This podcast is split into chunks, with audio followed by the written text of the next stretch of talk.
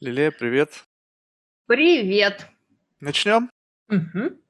Представься в двух словах, кто ты и чем ты занимаешься, чтобы у слушателей было представление, о чем пойдет речь.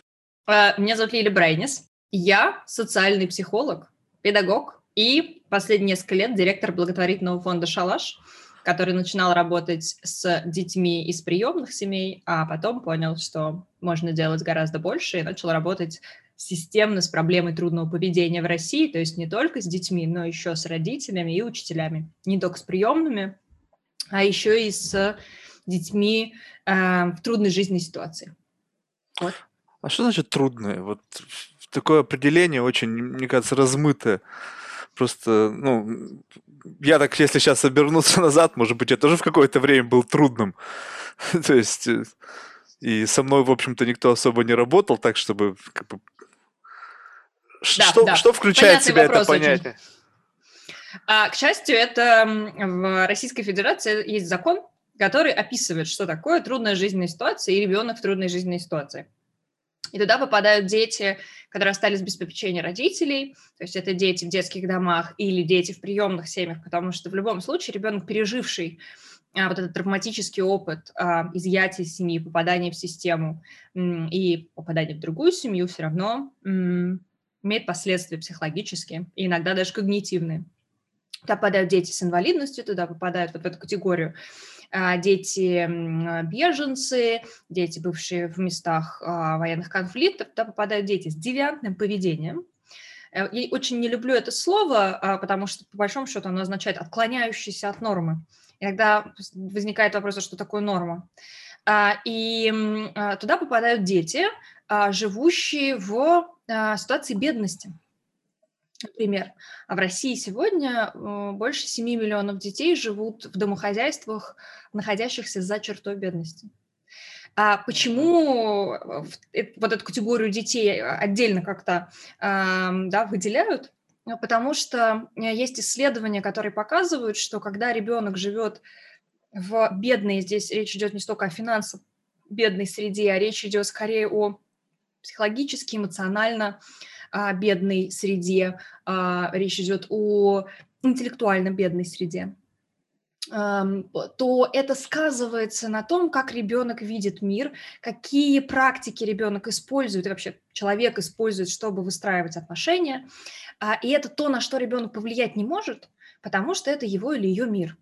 А, И здесь мы видим своей задачей а, этот мир расширить, это неравенство в доступе к образованию, неравенство в доступе к возможностям устранить настолько, насколько это возможно. Потому что мы понимаем, что мы не можем повлиять на семью, особенно когда речь идет о жестоком обращении. Есть даже много разных исследований, которые говорят о том, что дети, подвергавшиеся жестокому обращению, это дети, которые впоследствии ам, тоже проявляют жестокость. И не потому, что они какие-то плохие, у них гены неправильные. Ни в коем случае. Это потому, что они не умеют по-другому.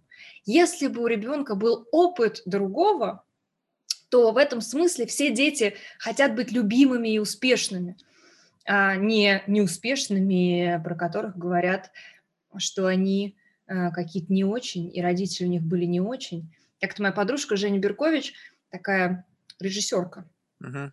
театральная, написала очень смешной пост, ну не смешной, а на самом деле довольно точный, про Дейнерис Таргериан, э, про одну из главных героинь саги ам, «Игра престолов», а, собственно, под, под финал, где она сказала, слушайте, если всю жизнь ребенку говорить, твой отец сумасшедший, который сжег людей, и вообще семья у тебя сумасшедшая, и все вы сумасшедшие, ну как бы не надо удивляться, что в какой-то момент этот ребенок тоже захочет кого-нибудь сжечь.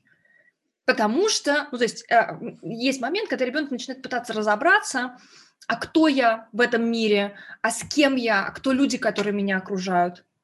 Где та группа, с которой я себя идентифицирую. Есть два типа идентичности. Есть идентичность индивидуальная и идентичность групповая. И вот базовые есть идентичности гендерная и этническая, так считается, по крайней мере, в социальной психологии. А дальше ребенок начинает разбираться, а вот а я какой еще, вот моя семья, это какая группа, и я тогда какой или какая, какими практиками мы пользуемся.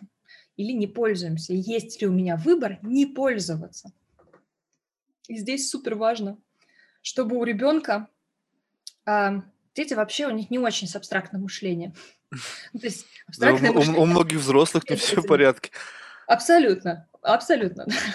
Ну, в смысле, что детям нужно время, чтобы абстрактное мышление сформировалось. И вообще это довольно сложный, сложное умение, сложный навык.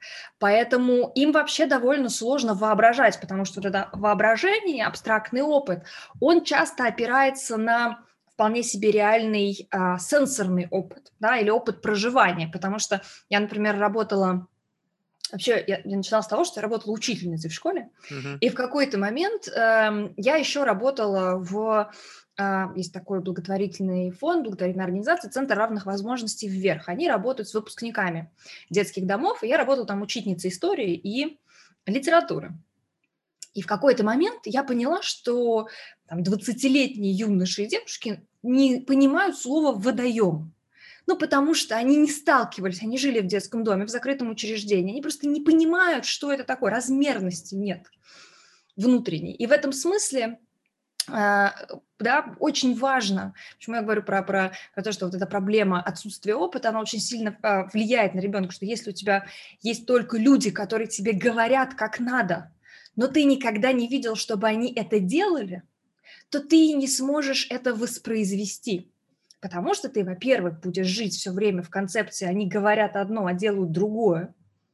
А с другой стороны, ты просто не, будешь не знать, а как делать по-другому. И здесь я большая последовательница а, такого американо-украинского социального психолога Бандуры, который в 60-е в Америке сформулировал теорию социального научения, а, сказав, что дети копируют не слова взрослых, а их действия. Он провел эксперимент с куклой Бобо. Такой, а, такая, такой был эксперимент. Суть этого эксперимента была в том, что ребенка оставляли в комнате с игрушками и давали возможность поиграть.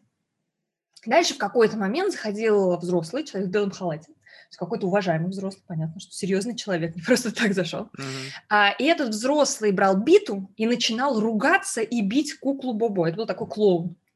Uh-huh. Это продолжалось несколько минут, и дальше взрослый уходил. Ребенок сидел, смотрел на это ошарашенно, а потом начинал делать то же самое. И серия таких экспериментов, собственно, это не один эксперимент, но это самый такой известный с куклой Бобо, а, помог, позволил Бандуре сформулировать идею о том, что если вы будете говорить детям одно, а делать будете другое, поздравляю, дети будут воспроизводить то, что вы делаете, а не то, что вы говорите. Что вот у меня вот вопрос такой вот, ну, а я готов принять, что дети копируют и подражают, согласен. Но вот были тяжелые времена, были войны. Дети росли в... Не... А, а, жестокость в семье – это одно. Это несоиз... несоизмеримо с войной. И в этот период войн, там, Первая мировая, Вторая мировая, ну, вообще, в принципе, вся история войн, в период этих войн рождались дети, жили дети, они видели вот эту жестокость, они... но сложилось так, что многие из этих детей впоследствии, а ведь это были, ну, это, это война объединяла множество стран, то есть это были, ну, не знаю, там, сотни, может быть, миллионы детей в тот момент времени жили, и они наблюдали это. И многие из них выросли нормальными людьми. То есть э, говорит ли то, что именно э, фактор как бы соприкосновения с жестокостью должен как бы гарантирует то, что ребенок вырастет с неким девиант, ну, с девиантным отклонением. Нет, я, такого я не говорила. Во-первых, здесь есть, ну, хочется отнестись к нескольким вещам. Вообще концепция mm-hmm. уязвимости детства и детства какого-то особого такого уникального периода, про который нужно заботиться, она сформировалась не так давно. Mm-hmm. И не так давно стала массовой, потому что еще 60 лет назад был супер популярен Спок, который говорил, дети, они вообще манипулируют вот эти крошки, которым, значит, еще, на которых еще лобные доли не сформировались, чтобы они, в принципе, могли как критическим мышлением пользоваться. Нет, они уже, значит, манипулируют, поэтому к ребенку нельзя подходить, пусть проплачется, ну, в общем, там разные были вот э, теории. А еще там 300 лет назад, 200 лет назад была такая высокая смертность детская, что, в принципе, ну, умер, ну, умер. К ребенку не привязывались особенно, потому что а, слишком, а, ну, слишком часто они умирали, и только в тот момент, когда достигал какого-то возраста, уже можно было начать каким-то образом от тебя заботиться, поэтому дети в целом все время были действительно жертвами а, насилия. И в этом смысле хочется, а, хочется поговорить о том, а что такое выросли нормальными людьми. Uh-huh. Нормальные это какие? А, да, потому что понятно, что дети, пережившие Значит, это, это одна часть. Про, про нормальные это какие, про жестокость, с которой, как бы, здесь я скорее на одной стороне со Стивеном Пинкером, который написал книгу «Лучше в нас», про то, что в мире уровень насилия становится э, все время ниже. То есть общая тенденция, что насилие становится ниже, меньше, и уровень насилия становится ниже. Это одна часть. Вторая часть про то, что столкновение с насилием а, и с жестокостью делает ребенка а, там, жестоким. Это очень сильно зависит от того, в каких обстоятельствах ребенок с жестокостью сталкивается. Если ребенок сталкивается, например, моя бабушка с дедушкой выросли в детском доме, и они выросли в детском доме, потому что они были, собственно, дети войны. А, и это супер устойчивый настолько, насколько можно люди, которые вместе прожили и живут до сих пор, уже отпраздновали, мне кажется, 70 лет совместной жизни, всю жизнь работали учителями, вырастили, в общем, какое-то бесконечное поколение э, людей. Э, и... Но э, здесь важно другое. Здесь важно не то, что они жили в период войны, потеряли родителей, столкнулись с травмой, а то, что позволяет человеку, в принципе, травму преодолеть. И здесь наука говорит две вещи. Первое, что говорит наука, она говорит про темперамент. Не тот аристотелевский темперамент, который в четыре штуки, а про некое психофизиологическое э, состояние, предрасположенность, что есть дети более тревожные, и психика более тревожная, они хуже спят, и эти взрослые, мы их знаем, они хуже спят, а, они более такие подвергнуты каким-то переживаниям, а есть более крепкие психики, люди, которые спят при любых обстоятельствах, хорошо едят, ну, в общем. Ты на это повлиять никак не можешь, ты просто с этим рождаешься. Бывает, что в одной семье рождаются дети с разными типами вот этих темпераментов. С одной стороны. С другой стороны, есть такая очень клевая штука, которая называется теория привязанности. Теория привязанности говорит следующее. А, Ее сформулировал а, британец по фамилии Болби как раз во время войны, Второй мировой. Он заметил вот какую штуку. Он э, заметил, что Лондон... Э, была история такая. Лондон бомбили. И приняли решение детей из Лондона вывести за город, чтобы они там, значит, э, в соседних графствах ели хорошую деревенскую еду, ну и, в общем, как-то были в безопасности. С этого, кстати, начинается э, книга э, «Хроники Нарнии». Угу. Там мама отправляет четверых детей за город. И что же увидели ученые? Ученые увидели поразительную вещь. Дети начали вдали от родителей болеть. Они начали болеть, им стало плохо, у них значит, развились разные тоже эм, поведенческие особенности, поведенческие проблемы, психологические и так далее. И тогда э, детей, значит, когда часть детей вернули обратно, с ними все снова стало хорошо. И Болби стал за этим наблюдать и сформулировал эту самую теорию привязанности. И суть этой теории привязанности очень простая. Он говорит, как человек должен научиться в какой-то момент ходить и говорить, точно так же человек должен научиться выстраивать отношения. То есть, на самом деле, не просто выстраивать отношения, в смысле, давайте вот мы с вами выстроим отношения, договоримся об условиях. Нет, речь идет о способности быть в близости – а, потому что близкие отношения, способность доверять, способность любить, способность а, выдерживать, на самом деле, довольно сложные чувства, потому что когда ты любишь человека, ты находишься в близких отношениях, ты очень сильно уязвим. Человек может сделать тебе больно. И вот способность а, как выдерживать и радость, так выдерживать и боль, и доверять вообще.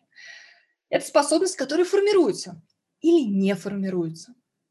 И, как мы знаем, собственно, пример биологический с детьми, так называемыми детьми Маугли, да, дети, которые воспитывались не каким-то образом, они оказывались да, не в человеческом сообществе, они теряли возможность передвигаться прямо, они теряли возможность прямохождению, они теряли способность к речи, Они теряли способность к... То есть если да, история, если я правильно помню, там э, суть в том, что если там до 5-7 лет ребенка не вернуть а, в человеческое общество, это необратимый процесс. Ты не можешь больше ребенка этому научить, человека этому научить. С привязанностью то же самое. Если у ребенка нет заботящегося взрослого, и это важно очень, в английском это называется caregiver, потому что здесь важно снять вот с матери немножко венец, корону и сказать, это в целом может быть абсолютно любой взрослый. Но этот взрослый должен быть постоянно. И этот взрослый должен быть твоим. Что это значит? То, что есть то, что называется secure attachment, безопасная привязанность, и insecure attachment, um, небезопасная привязанность. Небезопасных привязанностей несколько видов, uh, избегающая, амбивалентная. Это про те ситуации, когда взрослый, и самое страшное, um, забыла, как называется, такой тип привязанности, недеструктивная, такой тип привязанности, когда взрослых не было рядом или они обеспечивали ребенку только базовое выживание, типа кормили по часам, подгузник, условно говоря, меняли. Э, это часто дети жертвы очень серьезного отвержения, то, что в английском называется neglect жертвы такого серьезного отвержения, это дети, которые в будущем не способны выстраивать, э, вообще быть в близких отношениях, и это очень сложные э, дети и взрослые, чаще всего они, ну, по крайней мере, все там, книги, учебники, которые я про это читала, говорят о том, что они могут существовать либо только в очень жестких иерархизированных структурах типа армии, либо они попадают довольно быстро в тюрьму. Потому что, ну, как бы, ну да, это небольшой э, выбор к сожалению. Ну, в общем, это, это совсем крайний случай, крайний-крайний. А, но в любом случае там а, вот эта теория привязанности, она говорит про очень простую штуку. Если у тебя есть твой взрослый, который о тебе заботится, если у тебя есть твой взрослый, который тебя зеркалит, приходит на твой зов, если у тебя есть твой взрослый, который эм, с тобой занимается, у тебя есть возможность выжить, с этим взрослым формируется как раз это важная нить привязанности, или с этими взрослыми формируется привязанность. И это то, что позволяет ребенку и человеку дальше строить отношения. Потому что, например, все виды вот небезопасных привязанностей, они тоже часто очень встречаются. Эм, амбивалентная привязанность, когда, когда взрослый человек то приходит и посылает сигналы, что все хорошо, а то до него не достучаться. Mm. Он все время дает такие сигналы микст, да, смешанные.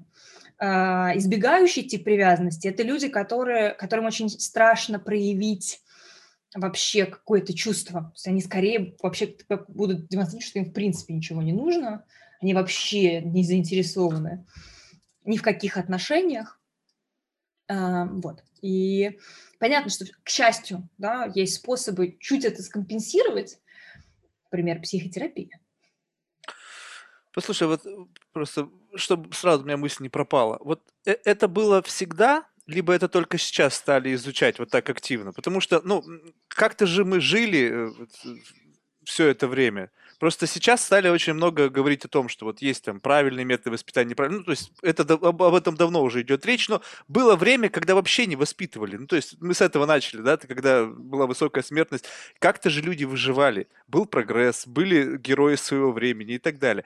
Вот сейчас э, правильно ли э, вот то, что происходит, то, что мне кажется, что вот эти новые поколения рождающиеся, они, если не, при, не прикладывать вот такого труда, о котором ты сейчас говоришь, то дети становятся совершенно беспомощными. То есть сама среда э, таким образом организована, что если не прикладывать к этому достаточных усилий, то ребенок, он не выживет просто. То есть нету вот элемента искусственного отбора, который был раньше. То есть я не помню, что вообще со мной ну, кто-то возился. То есть я помню, не знаю, в 6 лет я ходил в садик сам, да? Сейчас я не могу себе представить, чтобы ребенок в 6 лет там в Москве пошел в садик сам. То есть уровень заботы, который сейчас окружает детей, он намного выше. Что, соответственно, снимает с них э, ну, как бы некий элемент э, самоконтроля, саморегулирования, всего-всего этого. То есть вот правильно ли мы движемся, что вот чрезмерная опека, она может в конечном итоге нам аукнуться? Очень я часто слышу вот этот страх инфантилизации. Значит, раньше люди были крепкие, атланты но, держат но небо на каменных такая. плечах. Тяжелые времена рождают сильных мужчин. Сильные мужчины рождают легкие времена. Легкие времена рождают слабых мужчин. Вот дальше здесь ты поднимаешь сразу очень много тем, в том числе про гендерные стереотипы. Сильные мужчины – это мужчины, которые кто? Они не плачут, они агрессивные, они… Вот не, кто не, они я, такие, эти я, сильные я, мужчины? Ну как? Ну, я, я сейчас как бы тут не, будем сползать в гендерную тему. Я имел в виду, что э, э мужчины, которые способны на э, какие-то очень серьезные вещи. То есть, ну, нельзя сравнить, не знаю, там, людей войны, которые, не знаю, они воевали и выживали, и людьми, которые есть сейчас, да, которые единственное, что приходится пережить, это очередь, не знаю, в Старбаксе, да. Ну вот так, как... хорошо. What's your point? Ты к чему ведешь? К тому, что как бы все должны войну переживать или что? Не, не, нет, нет, нет. Я, я сейчас не это имел в виду. Я имел в виду, что э, возникла чрезмерная э, ситуация чрезмерной опеки. То есть э, слишком много течений разнообразных, которые говорят, что вы должны создать для своих детей. Я сейчас, к сожалению, не, не буду говорить о детях, которые ну, попали в тяжелую ситуацию, потому что это совершенно другая история. Я, mm. я сейчас сполз немножко в тему как раз э, чрезмерно а, чрезмерной опеки со стороны родителей. То есть я вижу ситуацию, когда э, ну, общество таким образом монтирует, что дети должны там с малых лет получать полнейший инструктаж по всем направлениям. И я вижу у многих людей, что дети абсолютно mm-hmm. беспомощны без вот этого родительского контроля. Хорошо, отвечаю на твой вопрос, поправляй меня, если это не, не то, что ты бы хотел услышать. А, Первая часть – это про, выносимый, а, про, выносимую ответственность. В 6 лет ребенок не должен сам ходить в детский сад и не должен отвечать за младших сиблингов, например, потому что это невыносимо. В 6 лет ребенок еще а, ну, повторю еще раз, лобные доли, отвечающие за критическое мышление, деформировываются к 9 годам. Как можно Э, накладывать такую огромную ответственность на маленького человека, который, в принципе, еще не очень, не знаю, читать умеет. Это невыносимо, так не должно быть. То, что так было когда-то, потому что условия были жестче, потому что у взрослых не было возможности, нельзя было обратиться за помощью, потому что так надо было, потому что это было не про жизнь, а про выживание. Мы можем только так выжить. И если мы будем говорить про выживание, то в целом ну, наши предки несколько десятков тысяч лет назад тоже выживали. Вопрос, хотим ли мы так выживать? Должны ли мы так жить? Нет, не должны. Другой вопрос и другой страх, который у тебя звучит, он про то, что, ах, эти дети, они, значит, ничего не будут уметь. Это очень такой, такая пугалка и такая страшилка. Нет, нет, они ничего... уметь-то они как раз будут, то есть их, их научат mm-hmm. множество всему, но если он попадет в ситуацию, когда ему нужно вести, ну, то есть э, представь себе, что все жизненные ситуации многих детей, они выстроены по определенной модели. То есть расписание, контроль, привез туда, забрал здесь. Выбросить человека в среду, в которой пропадает этот элемент контроля, они становятся беспомощными. Ну, то есть нету, нету вот именно навыков социального выживания. То есть им должно быть так, что вот эта вот э, структура жизни должна быть расписана, там, не знаю, до того времени, пока человек сам по чуть-чуть, по чуть-чуть, по чуть-чуть не набьет шишки, но это, это очень сложный процесс. То есть мы вообще довольно сложный вид. В том смысле, что у нас действительно, в том смысле, что у нас действительно гораздо меньше а, биологических процессов. У нас действительно очень долгий период детства и подготовки ко взрослой жизни. А, в том, в том смысле, что мы действительно не там птички, собачки, которые там за год полтора-два научаются каким-то основным базовым вещам, потому что их инстинкты так работают. Мы преодолели инстинкты, и поэтому результат наше детство очень э, усилилось и удлинилось. И в этом смысле я вообще стою на позиции про молодых взрослых, про людей до 23 лет. Почему я стою на этой позиции? Я стою на ней, это отдельный большой разговор, и он очень сильно для меня связан с там, сексуальным насилием в том числе, и с тем, как устроено общество а, сейчас, особенно по отношению к женщинам. А, потому, ну, вот этот дисбаланс шовинистический, где эм, девочек, э, ну, девочки и девушки не объекты, и они часто еще детей воспитывают в, особенно в советской культуре, с традицией уважения к старшим, поэтому, когда на тебя обращает внимание какой-нибудь взрослый человек, ты ну, как бы вот этот это различие в, во власти, оно очень, оно очень, с одной стороны, тебя как бы эм, радует, потому что на тебя обратил внимание кто-то взрослый, да, этот дисбаланс. С другой стороны, оно делает тебя очень уязвимым, потому что все, что говорит этот взрослый человек – ты не можешь критически оценивать. Почему? Потому что если ты живешь в мире, в котором взрослый всегда прав, то что бы взрослый ни сказал, а, ты будешь, а, то есть как в, где же это принято, кажется, в жюри кинотавра, там у председателя жюри два голоса, а всех остальных членов по одному. То есть здесь, условно говоря, ты всегда, у, у этого взрослого всегда будет по отношению к тебе два голоса против одного. И это речь, конечно, не только про девочек, Просто чаще девочки становятся жертвами насилия, но мальчики тоже э, становятся жертвами. И вот, э, не знаю, смотрел ты или нет, слушал ты, может быть, читал такой популярный роман э, «Нормальные люди». Э, был еще сериал, очень был популярный, такой, вот, значит, «Normal People».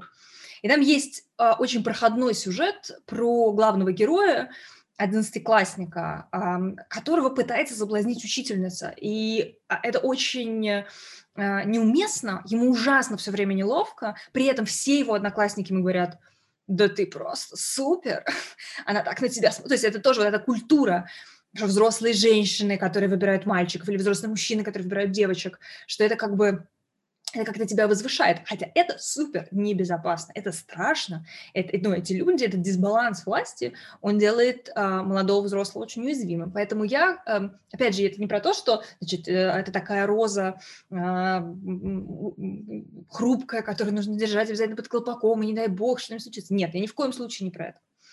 Я просто говорю, давайте, а, пожалуйста, а, предлагать детям а, а навыки, которые позволят им справиться. И б, давайте предлагать им последовательно выносимый уровень ответственности. Не надо у 12-летнего ребенка спрашивать, покупать вам квартиру или нет. Это не уровень принятия решений 12-летнего человека. Это история личная. Mm-hmm. Моя мама в какой-то момент, когда мне было 12, сказала, ну что, будем продавать квартиру, покупать новую. Я сказала, нет, не будем, а, потому что я хочу жить в этой квартире, а, где жил папа. Мой папа умер, когда мне было 10, поэтому мне было важно, значит, что эта квартира сохранилась. И дальше мама, значит, меня послушалась, внимание, маме тогда 48 лет, а, и она говорит, а потом она много лет спустя, она мне говорит, мы квартиру из-за тебя не купили. Это была такая хорошая возможность. Я думаю, ну, а ничего, что ты у меня не спрашивала, в какой цвет обои, э, значит, покрасить в моей комнате, но почему ты решила меня спросить, покупать квартиру или нет. И теперь, оказывается, я виновата, что мы ее не купили. Ну, как бы, алло.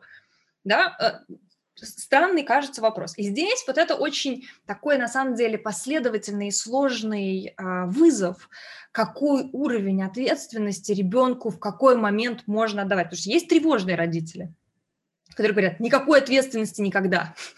Ну и, собственно, мы знаем миллионы примеров а, довольно несчастных, а, если там дети, например, не сопротивляются этому никак в период сепарации, не разрывают связи, не уходят, то мы знаем, я думаю, ты тоже знаешь примеры довольно грустных историй, когда человек за 60, а он с мамой живет.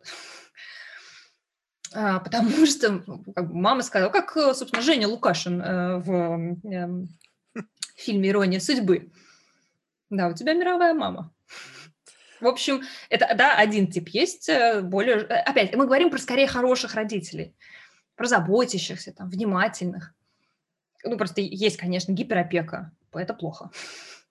Точно вот. так же плохо, как и пренебрежение. Тогда вот где вот эта вот разумная грань? То есть между вот, гиперопекой и просто я пытаюсь понять, ну то есть э, вот э, если говорить о том, что для того, чтобы человек мог адаптироваться, он должен погружаться в эту среду. То есть нельзя стать отличным пилотом только используя симуляторы, да? То есть ты должен реально испытать полет, ты должен прочувствовать это на себе. Если ребенка исключительно обучать, но тем не менее, э, как бы обучение реальной среде может только произойти тогда, когда ты окунулся ну, в дерьмо, да, извините за выражение. Если тебя будут окружать только белые пушистые всегда, то ты э, э, этот навык, он не раз... Ну, то есть, условно, я могу общаться в кругу интеллигентных людей, и, и у меня не выработается, то есть у меня выработается определенный навык социального общения только применительно к этому кругу. Но попал я случайно, я не знаю, каким-то образом оказался в кругу людей, которые совершенно другой интеллектуальный, социальный, культурный уровень, все, у меня этого навыка нет. И, и меня, я не знаю. Да, ну... да, абсолютно. И я, читала в одной книжке очень смешной про э, хомскулинг, про домашнее образование, mm-hmm. а, значит, э, всякие аргументы про то, почему ребенку, как бы родственники говорят, вот, ребенку нужно ходить в школу, ребенок должен социализироваться, если он не будет социализироваться, он, значит, не набьет себе шишки и все такое. И там был смешной аргумент, они говорили, а давайте ребенку ногу сломаем, чтобы он к боли научился, ну, просто привык.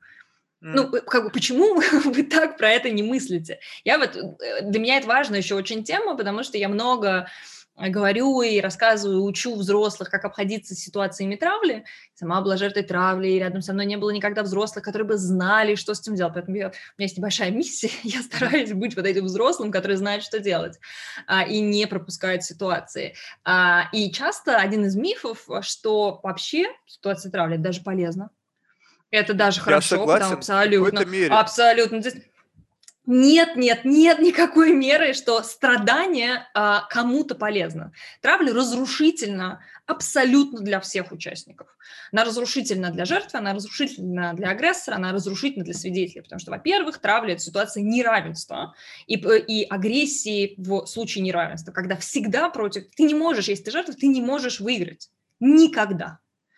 А, и агрессор, а, например, который стравлю проявляет, это про то, что человек не умеет общаться и взаимодействовать по-другому. И этот, если травлю не остановить, то все участники убедятся в том, что власть и подчинение – это достойный способ организации общества потому что э, травля возникает там, где очень в структурах и в системах очень жестко иерархизированных, опять наша любимая тюрьма и армия, э, где есть начальник и да, есть подчиненные, и это очень э, регламентированные взаимоотношения. Но при этом в этих же культурах, в этих же системах есть и отношения равных, есть строй, не знаю, короче, есть группа, с которой ты все время находишься. И это равные тебе люди. И вот в этой жестко иерархизированной структуре тебе еще нужно как-то выстроить отношения на равных. Это фрустрирует. Ты не понимаешь, как с ними отношения выстраивать. Поэтому эта э, фрустрация, эта тревога, она находит разрешение как раз в том, чтобы выстроить снова иерархию, чтобы появился главный и слабый.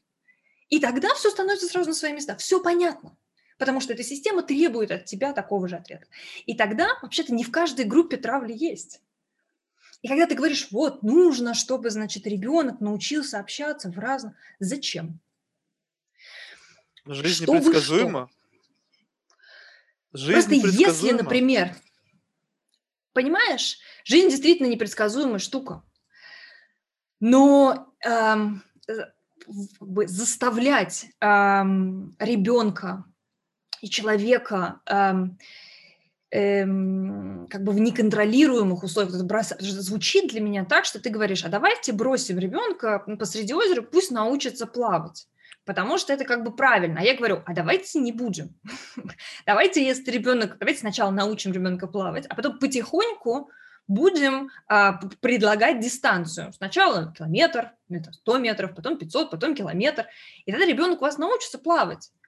Да ради бога, пожалуйста. Супер. Я с этим тоже в какой-то мере согласен. Друг- Тогда другой вопрос, чтобы более конкретизировать. Вот скажем так, что если э, сейчас люди занимаются процессом воспитания своих детей, и они, ну, скажем так, они могут предположить э, условное будущее, в котором там есть определенные среды, в которых этот ребенок будет общаться. О чем нужно думать? То есть к чему нужно готовить? То есть если ты говоришь, что зачем ему готовиться к среде какой-то негативной, что, а может быть, там не окажется. Окей, принято. Тогда к чему нужно готовиться в принципе?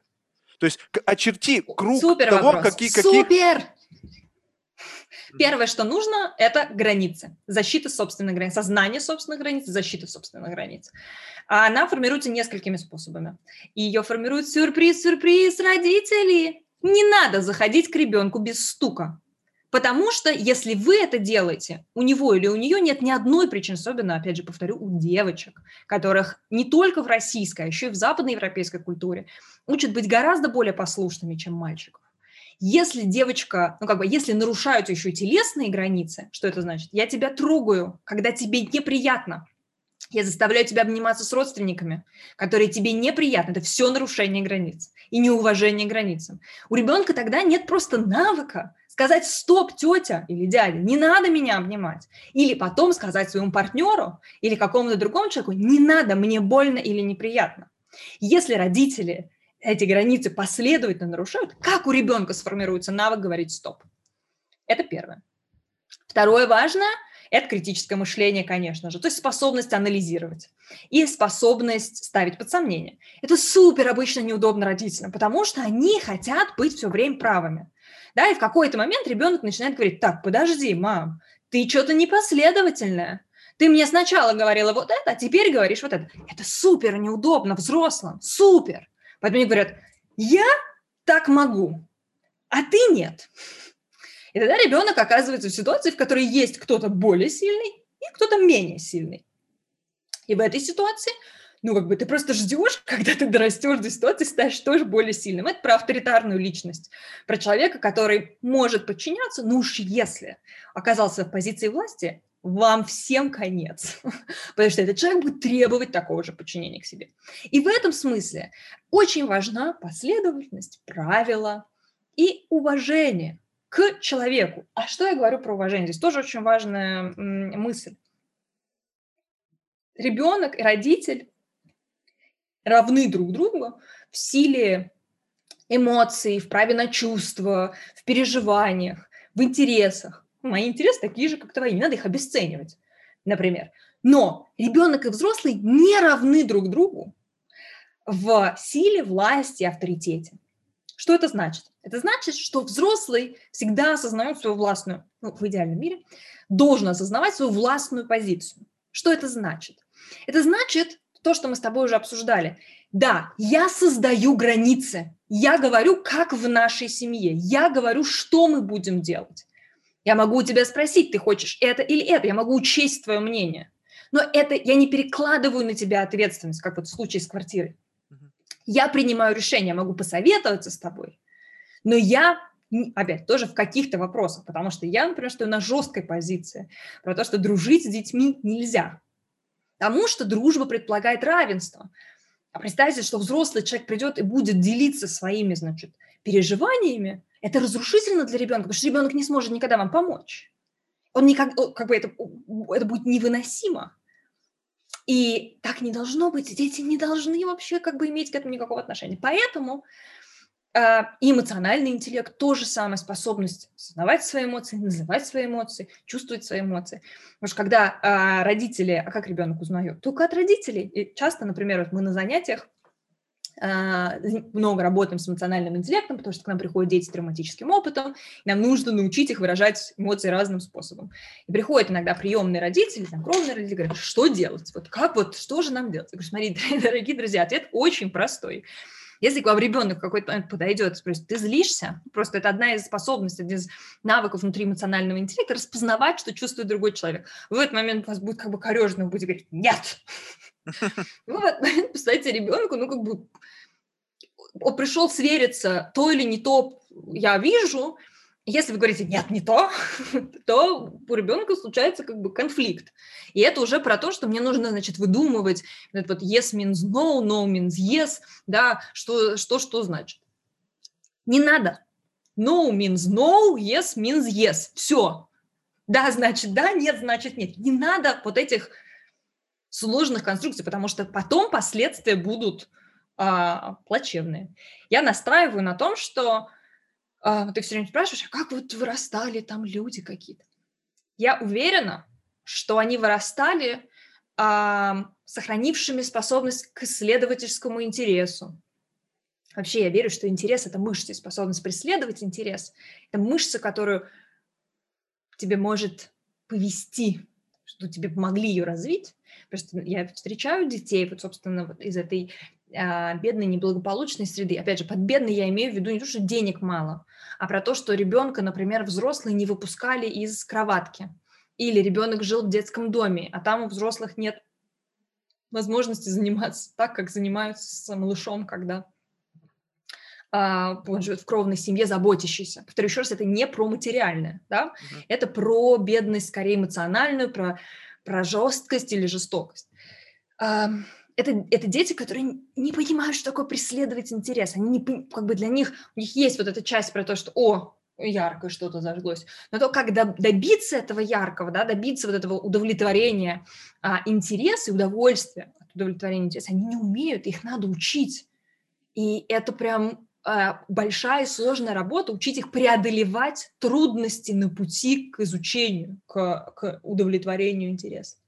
Мы эту тему вот буквально с несколькими людьми обсуждали недавно с, э, с Вячеславом Дубыниным и еще до, до этого с Владимиром Крамником. Я как бы повторюсь, здесь просто очень интересный пример. То, о чем ты сейчас говоришь, это, грубо говоря, для того, чтобы заинтересовать ну, ребенка в чем-то, для того, чтобы ему показать, э, ну, как бы определить вектор его интересов, ему нужно предложить варианты потому что глаза загораются при виде там того или иного какого-то события, не знаю, направления, там множество вариантов. Но у многих нет возможности. То есть, если сейчас говорить о том, что как бы э, заразить ребенка какой-то идеей, нужно перед ним раскинуть все возможные карты. Ну или возможный там какое-то большое достаточное количество карт, потому что не факт, что я сейчас перед тобой раскину карты, и ты скажешь, о, вот это у тебя глаза загорелись.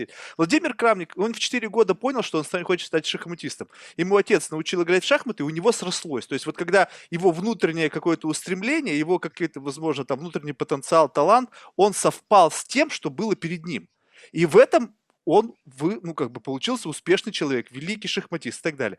У многих людей, я даже вот в себя могу отнести к этому, что прожив столько лет, я до сих пор не знаю, что является как бы вот тем, тем самым, той самой искрой, которая определяет меня, да, то есть вот что является... Мы вообще про разное с тобой, Марк, просто про разное.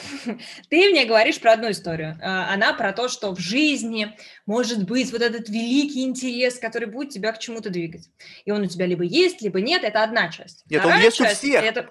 Он есть у всех, но ты должен знать, что Сейчас, это. Если а тебе говорю, его не нет, показали. Нет. ты, видимо, не смотрел мультик «Душа» еще. Uh, Смотрел, ну, как-то так на фоне, ну, невнимательно. Ну, да. короче, сейчас, сейчас я, я объясню тебе, что я имею в виду. О чем я говорю? Я говорю, в принципе, про способность интересоваться чем-нибудь. Ну, вот, например, э, интересоваться каким-нибудь делом. Да пусть это хоть будет, я не знаю, массаж. Ну, или, я не знаю, марки ты собираешь. Что-нибудь тебя интересует, и ты просто... Это про способность последовательно в течение какого-то времени, не надо всю жизнь, в течение какого-то времени, преодолевая сложности, этот интерес преследуешь есть огромный... Это не врожденная способность. Так может оказаться, что у тебя рядом, и ты вот когда про Крамника рассказывал, упомянул э, ровно это. У тебя может не оказаться рядом взрослого, который будет с тобой, чтобы тебя чему-то научить, чтобы с тобой вместе это пройти, потому что навык, э, интерес – это навык, это способность вообще в течение какого-то времени – заниматься некоторым делом, сохраняя любопытство, преодолевая трудности. И этот, эта способность, судя по тому, что это, ты э, совладелец бизнеса, у тебя в целом есть. Эм, у огромного количества... То, что... Э, второе, то, о чем ты говоришь, вот, я до сих пор не знаю. Я вообще считаю, что вот эта идея э, единого дела, единого интереса в жизни, она очень сильно переоценена Так же, как идея одной половинки, которую ты найдешь, и в этот момент счастья вострубят, э, значит, ангелы, Э, Я, и я, свет я сейчас, я сейчас вот совершенно не об этом, не о том, о едином каком-то деле, единой половинке, а уникальной человеческой способности. То, что ты говоришь, то есть, допустим, получается, я должен преследовать цель, то есть, исходя из того, что я это должен, либо из того, из того, исходя из того, что я хочу это делать. Это две большие разницы. Когда я заставляю себя что-то делать, я могу в этом быть тоже хорош, да, то есть ну, там, при Конечно. определенных, при, при- при приложении определенных усилий. Но кто-то в этом будет хорош только потому, что у него это заложено изнутри. То есть, допустим, прилагая я те же самые усилия, я бы никогда не стал лучше, чем Владимир Крамник в шахматах, потому что у него это природный какой-то талант. Также и здесь, что если бы мы п- давали бы возможность нашим детям выбрать из очень широкого варианта потенциальных возможностей, которые бы они могли вот увидеть что-то, причем с позиции родителей очень важно разобраться в этом, потому что еще нужно уловить, где у ребенка глаза загорелись. Он э, загорелись у него глаза, потому что ему интересно, или потому что он какую-то интересную форму увидел или цвет. Поэтому вот здесь... No. Нет? Нет, я, смотри, я стою на позиции Малькома Гладуэлла, который говорит про 10 жопы часов. Ну, он так не называет, он называет их просто 10 тысяч часов, которые ты должен вложить в свое дело, и тогда ты станешь э, э, суперпрофессионалом. Это, собственно, по-моему, он формулировал как раз в книжке «Гений и аутсайдера», когда он говорил о том, что, смотрите, Моцарт стал Моцартом, твой пример про Владимира Крамника, потому что он с четырех лет занимался музыкой. Ребята, начните заниматься чем-нибудь с четырех лет, вы свои 10 тысяч часов наберете к 18, возможно, к 14. Вы будете супер. Не Это надо согласен. переоценивать, пожалуйста, свои а, способности. Ну, то есть есть огромное количество предрасположенностей, которые как бы человека, ну, ну, ну предрасположенность, ну, и whatever. Но от того, что ты ее не будешь а, улучшать, ты не будешь ею заниматься, ну и останется она как бы чем-нибудь. Ну, и что? Поэтому есть вот эта часть а, про то, что займитесь чем-нибудь. Я, например, довольно рано поняла, что я хочу работать с детьми. Я не очень знала, что это такое. Ну как ты Ну, поняла? свои- Как ты поняла? Вот в этом-то идея. Очень просто. Марк, Не очень просто, Я просто. поняла это очень, очень просто. Я- у меня был, как бы, э, действительно не очень просто, потому что я прошла какой-то сложный путь, а, очень, в том, что такое работа, потому что, что такое работа с детьми. Это гораздо менее понятно, чем шахматы. Но а, у меня, к счастью, а, есть как раз очень э, острое, повезло мне с моими взрослыми, которые меня окружали, поэтому у меня есть очень острая способность испытывать интерес и получать удовольствие от его удовлетворения. Мне просто из всего, чем я занималась, только это и было интересно. Мне, я просто получала от этого удовольствие. А, из что я пыталась заниматься журналистикой, пыталась заниматься еще чем-то, ну, как бы просто no. Я страдала и не понимала, почему я трачу на это время. Ну вот, а представь, бы А тебя когда 10 я тысяч часов занималась- бы заставляли журналистикой заниматься. Чтобы из этого в Вот, конечном а итоге дальше, вышло. вот. А дальше, хотя у меня была фантазия в какой-то момент, что я хочу стать, значит, журналисткой. Вопрос дальше, ты, ты говоришь, и что мне кажется совсем неправильно. А вот это, это тоже немножко, как мне кажется, из позиции тревожного взрослого. Сейчас я обязательно найду своему ребенку какое-то дело, поэтому сейчас у ребенка должно быть дело, у человека должно быть... Душа обязана трудиться. Как говорилось в одном советском стихотворении, и день, и ночь, и день, и ночь. Не позволяй душе лениться. А, у ребенка должно быть дело. Давайте драм-кружок, кружок по фото, а еще мне петь охота. А, и это а, токсичная, разрушительная часть, потому что это про желание родителя и не про желание ребенка. И очень часто это довольно несчастные дети. А, И как раз вот все случаи, когда а, желания родителей и а, какие-то внутренние да, предрасположенности детей мы э, э, совпадали, мы знаем, это Моцарт и Владимир Крамник. Нет, вот как раз таки я и говорю, да. что с позиции-то родителей, вот я, я говорю сейчас об идеальном мире, что почему происходит много неудачных вариантов, потому что родитель не в состоянии показать все многообразие. И поэтому он почему-то для себя решил, что окей, сейчас что модно? Так, все, ты пойдешь заниматься музыкой. Ребенка нагнул и пошел. Но он не дал ему возможность выбрать самому ребенку, причем при участии какого-то человека, который в состоянии оценить действительно на анализе того, как ребенок взаимодействует с, э, с вот с предложенным вариантом, они выйдли. Вот представь тебе, вот показали бы в свое время, и ты обнаружили бы раньше, чем ты обнаружила это сама, то, что тебе надо за- работать с детьми. Вот раньше, чем Здесь это есть произошло две вещи. Ну, чтобы иметь возможность работать с детьми, мне нужно было стать достаточно молодым взрослым, ну, то есть молодой взрослый. Я смогла реализовать свою потребность только там, в 19-20 лет. Э, и это совсем как бы совсем другое. И то, о чем ты говоришь, мне кажется, это, это эм, вот как хочется на это откликнуться. Эм, я верю, что родители, на, несмотря на всю свою, значит, тревожность э, и желание, чтобы их дети были счастливы, успешны и все с ними было хорошо, э, должны учить ребенка э, прис, ну, как бы преследовать интерес, э, но не должны понимаешь, просто способность выбирать – это тоже очень э, э, сложная способность. Про нее э, Амос Тверский и Дэвид Канеман написали не одну статью и книжку, э, получив за это еще и Нобелевскую премию. Способность выбирать – это, блин, сложно. Особенно, когда у тебя много опций. Из 24 банок джема ты не выберешь никакую, а из 6, может быть, выберешь какую-нибудь. И тогда ну, с занятиями то же самое. Тогда задача твоя просто научить ребенка, да, вкладывать усилия. Не умирать, но преодолевать, чуть, как в йоге иногда говорят. Вот пока, пока невозможно, еще чуть-чуть, а потом отпускайте. А, и с ребенком то же самое. Да дайте возможность ребенку выбрать самому. Может, он выберет в 19, а может быть, о ужас, в 25. А может быть и в 30. Да какая разница? Ваша задача, все, ручки, вот они, вы сделали все, что могли. Давайте, ну, как бы, отдайте часть ответственности туда. Наша, воз... наша задача, я вот в это верю абсолютно, э, занимаясь образованием больше 10 лет, я это поняла еще в школе, когда работала. У меня есть одна возможность. Э, дать тебе другой опыт и рассказать, что может быть, и показать, что может быть по-другому. Воспользуешься ты этим или нет, я не знаю, потому что зона моего контроля заканчивается. В тот момент, когда ребенок начинает существовать отдельно от тебя, что довольно быстро происходит, там начинает проявляться его или ее воля. И в этот момент тебе нужно, да, постепенно, сначала поменьше учитывать, а потом побольше учитывать.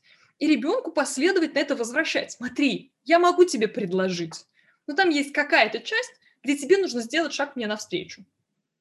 И я буду рядом, и я буду тебя поддерживать. Ну, дружище, там есть какая-то часть, где уже сам, сам, сам, сама. И тогда это очень понятная история.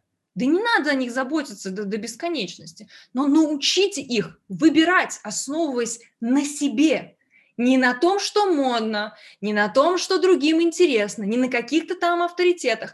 В экзистенциальной психологии есть такое направление. Есть эм, такая, э, такое понятие inner consent, внутреннее согласие.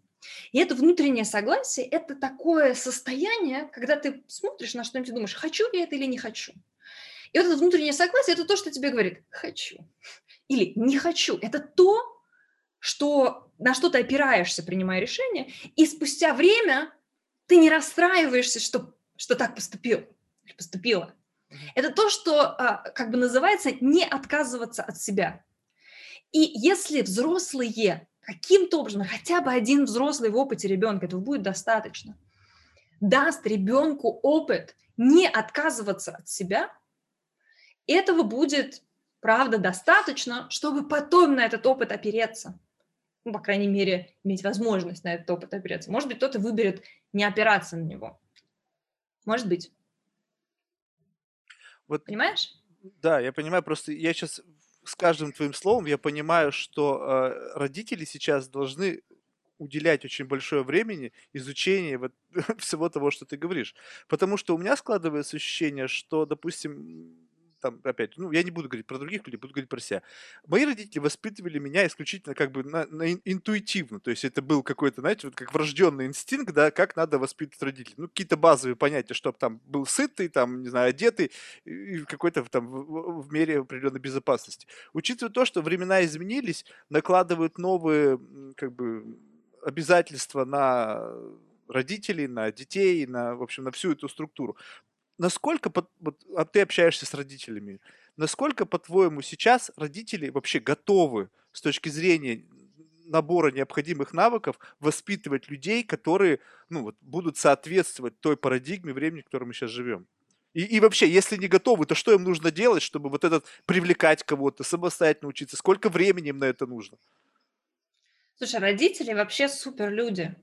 А, родители вообще очень много всего хотят и делают. И здесь важно говорить про культуру, про то, как меняется наша позиция, наши отношения, наше представление о том, как устроено детство и родительство. Это не то, что есть, значит, теперь поздравляю, вот вам формуляр, получите, распишитесь в роддоме, мама, папа или э, любые родители, которые есть, а, пожалуйста, где там, да, вот как вы должны себя вести. Конечно, нет.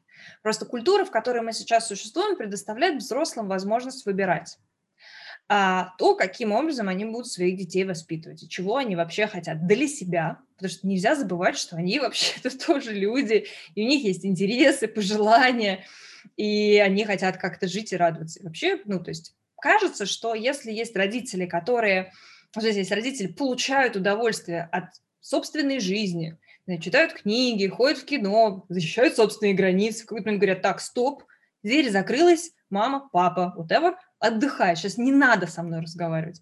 Это супер! Ребенок в этот момент понимает, что не только у него или у нее есть границы, но и у взрослых тоже есть. И я тоже могу в какой-то момент сказать, стоп, не надо со мной разговаривать это на самом деле супер, то есть не хочется говорить, что все, да, и времена изменились, чтобы быть родителем, надо основы педагогики, основы психологии, основы педиатрии, основы вообще-то практически всего, да, так теперь нужно, вот, значит, обучайтесь. Нет, ни в коем случае. Просто родители, опять, если когда мы, когда мы говорим, да, о заботящихся родителях, о внимательных родителях, они а, стараются и, правда, делают так, чтобы им детям было э, хорошо, какие бы решения они ни принимали. Э, значит, кормить грудью, кормить э, смесью, носить в слинге, возить в коляске, э, ходить в детский сад, не ходить, да вообще не важно, просто плевать. Не имеет значения. До, до тех пор, пока внутри семьи сохраняются теплые взаимоотношения, э, и пока э, границы соблюдаются настолько, насколько там это возможно. Пока исследовательский интерес внутри семьи существует и у взрослых, у самих в первую очередь, потому что, конечно, ну, то, что мы сейчас с тобой говорим, это может действительно звучать так, что все ради ребенка, потому что этому человеку жить в будущем, и мы все должны отринуть. Please don't. Потому что мы опять забываем ту точку, а как ребенок научится тогда жить? Если вы все время будете как бы пихать, а сами не будете ничего делать. Дорогие друзья, пожалуйста, ходите в кино отдельно. Не знаю, ходите в театр, берите с собой ребенка. Не берите с собой ребенка. Просто объясняйте. Пусть правила будут прозрачными. Живите клевой жизнью. Просто уважайте человека, который находится рядом с вами, пусть и маленький. И несите за него ответственность в смысле принятия каких-то базовых решений. Спрашивайте у него или у нее, чего ему или ей хочется. Если ему или ей хочется чего-то, что вам кажется разрушительным, не давайте этого. Объясняйте, почему. Просто будьте последовательными. Скажите, как в вашей семье принято. Если ребенок никак не может на это повлиять в смысле собственной сексуальности, я не могу здесь, понятно, никому советовать ничего, к сожалению. Да, но бывают ситуации, когда ребенок никак не может на это повлиять. И это просто, ну, это просто то, как оно есть. И никто в этом не виноват. Так просто происходит. И ребенку страшно, больно и одиноко. Блин, ему или ей нужна поддержка. Кроме вас, никто его, ее не поддержит. И если вы отвернетесь, ну, вам не понравится. Скорее всего, люди, которые найдутся. Но опять, да, поэтому я ни в коем случае не про то, что так, дайте нормативы, и только после этого можете. Да и так никогда не будет, к счастью. Ну вот не знаю, к счастью или... Мне кажется, что вот это многих, я, я бы даже к себе отнес в части вот к этой категории людей, которых ну, нельзя допускать до отцовства, там, родительства. Ну, потому что я, я знаю, что я, я не в состоянии сделать правильно. То есть у меня слишком авторитарный характер, и я могу вырастить, ну, как бы, не знаю, монстра. То есть, как бы, знаешь, вот, вот объективно. То есть э, это... Я, я, не знаю, я не знаю, что это значит. У меня тоже, знаешь, какой авторитарный характер. Вопрос в желании, вопрос, хочется тебе это или нет. Сейчас мы живем в уникальных обстоятельствах, когда тебе не нужно быть настоящим мужчиной или настоящей женщиной, э, родив ребенка. Ну, в смысле, раньше, например, ты становился мужчиной только когда у тебя появлялся наследник, что это мальчик.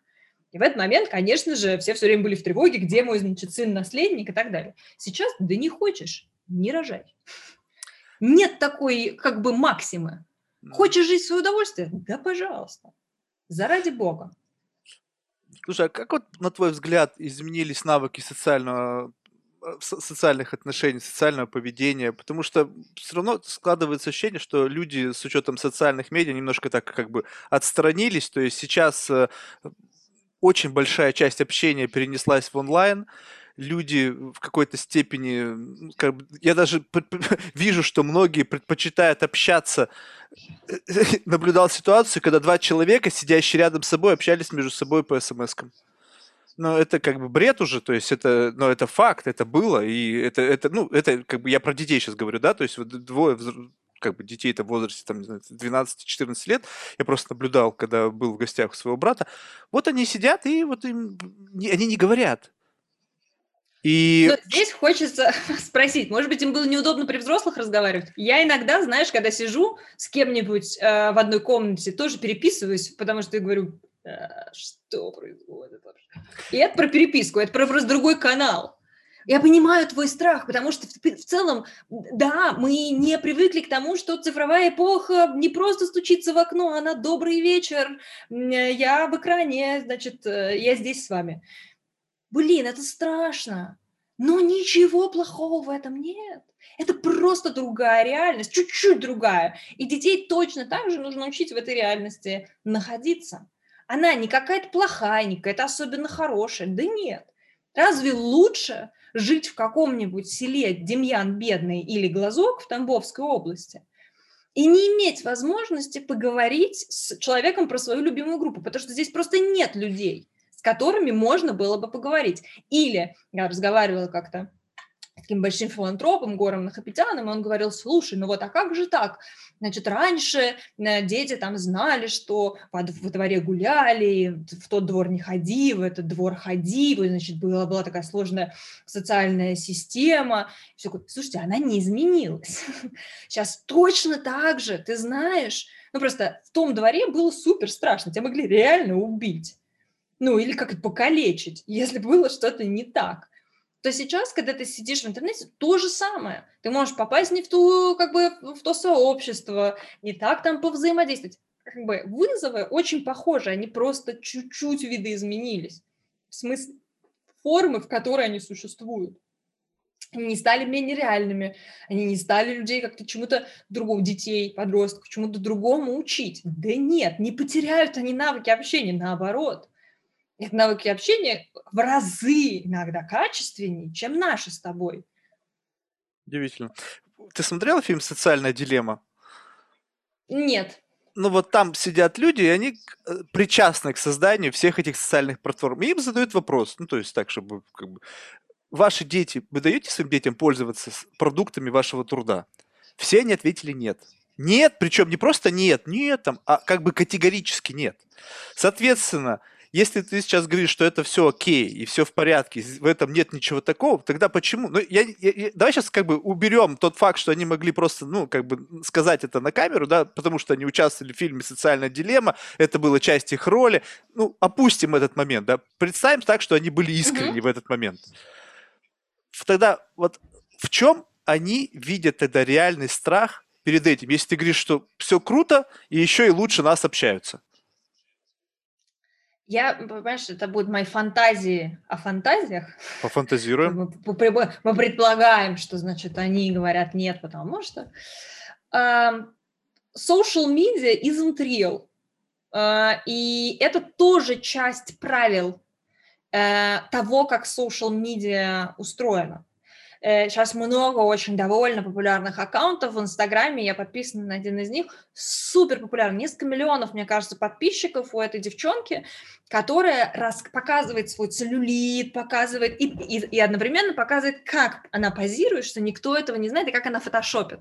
Ее основной месседж один – social media isn't real. Типа, помните, любите себя такими, какие вы есть, social media isn't real. А, и вот это движение а, про, про то, что значит, э, то, что вы видите, это не обязательно то, как есть на самом деле. Во-первых, э, ну, довольно, мне кажется, сейчас все больше и больше набирает э, популярность, ну, в смысле, становится как бы тоже общим местом, потому что когда это там, пять лет назад было новым, все, понятное дело, как э, в 90-е, э, когда людям предлагали квартиру выиграть э, у метро, ну, все это воспринималось как бы за чистую монету, да. А сейчас люди стали гораздо более опытными пользователями, они прекрасно умеют точно так же фотошопить, точно так же сделать позы и так далее. В смысле, они умеют пользоваться всеми теми же приемами, которые, которыми пользуются другие. Поэтому то есть, как бы здесь вопрос того, что все существуют в некой такой как бы выдуманной реальности, ну так этих выдуманных реальностей на протяжении жизни истории человечества как бы они постоянно существовали. Вот высший свет, где, значит, нужно было как-то разговаривать с веером, так, веером всяк, цветок, так, да что-то другое было. Ну, в смысле, какой-то ну, окей, но, другой но, но, формат но кибер, взаимоотношений. Кибер, кибербуллинг-то ведь он реальный.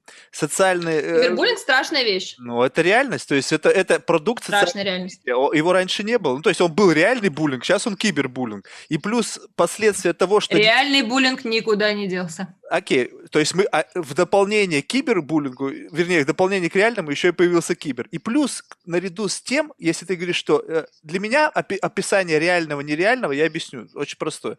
Если это нереально, то на меня это не оказывает никакого влияния. Ну, то есть это нереально. Вот кто-то там говорит, есть там привидения, ну окей, они есть, но меня они не трогают, мне по барабану.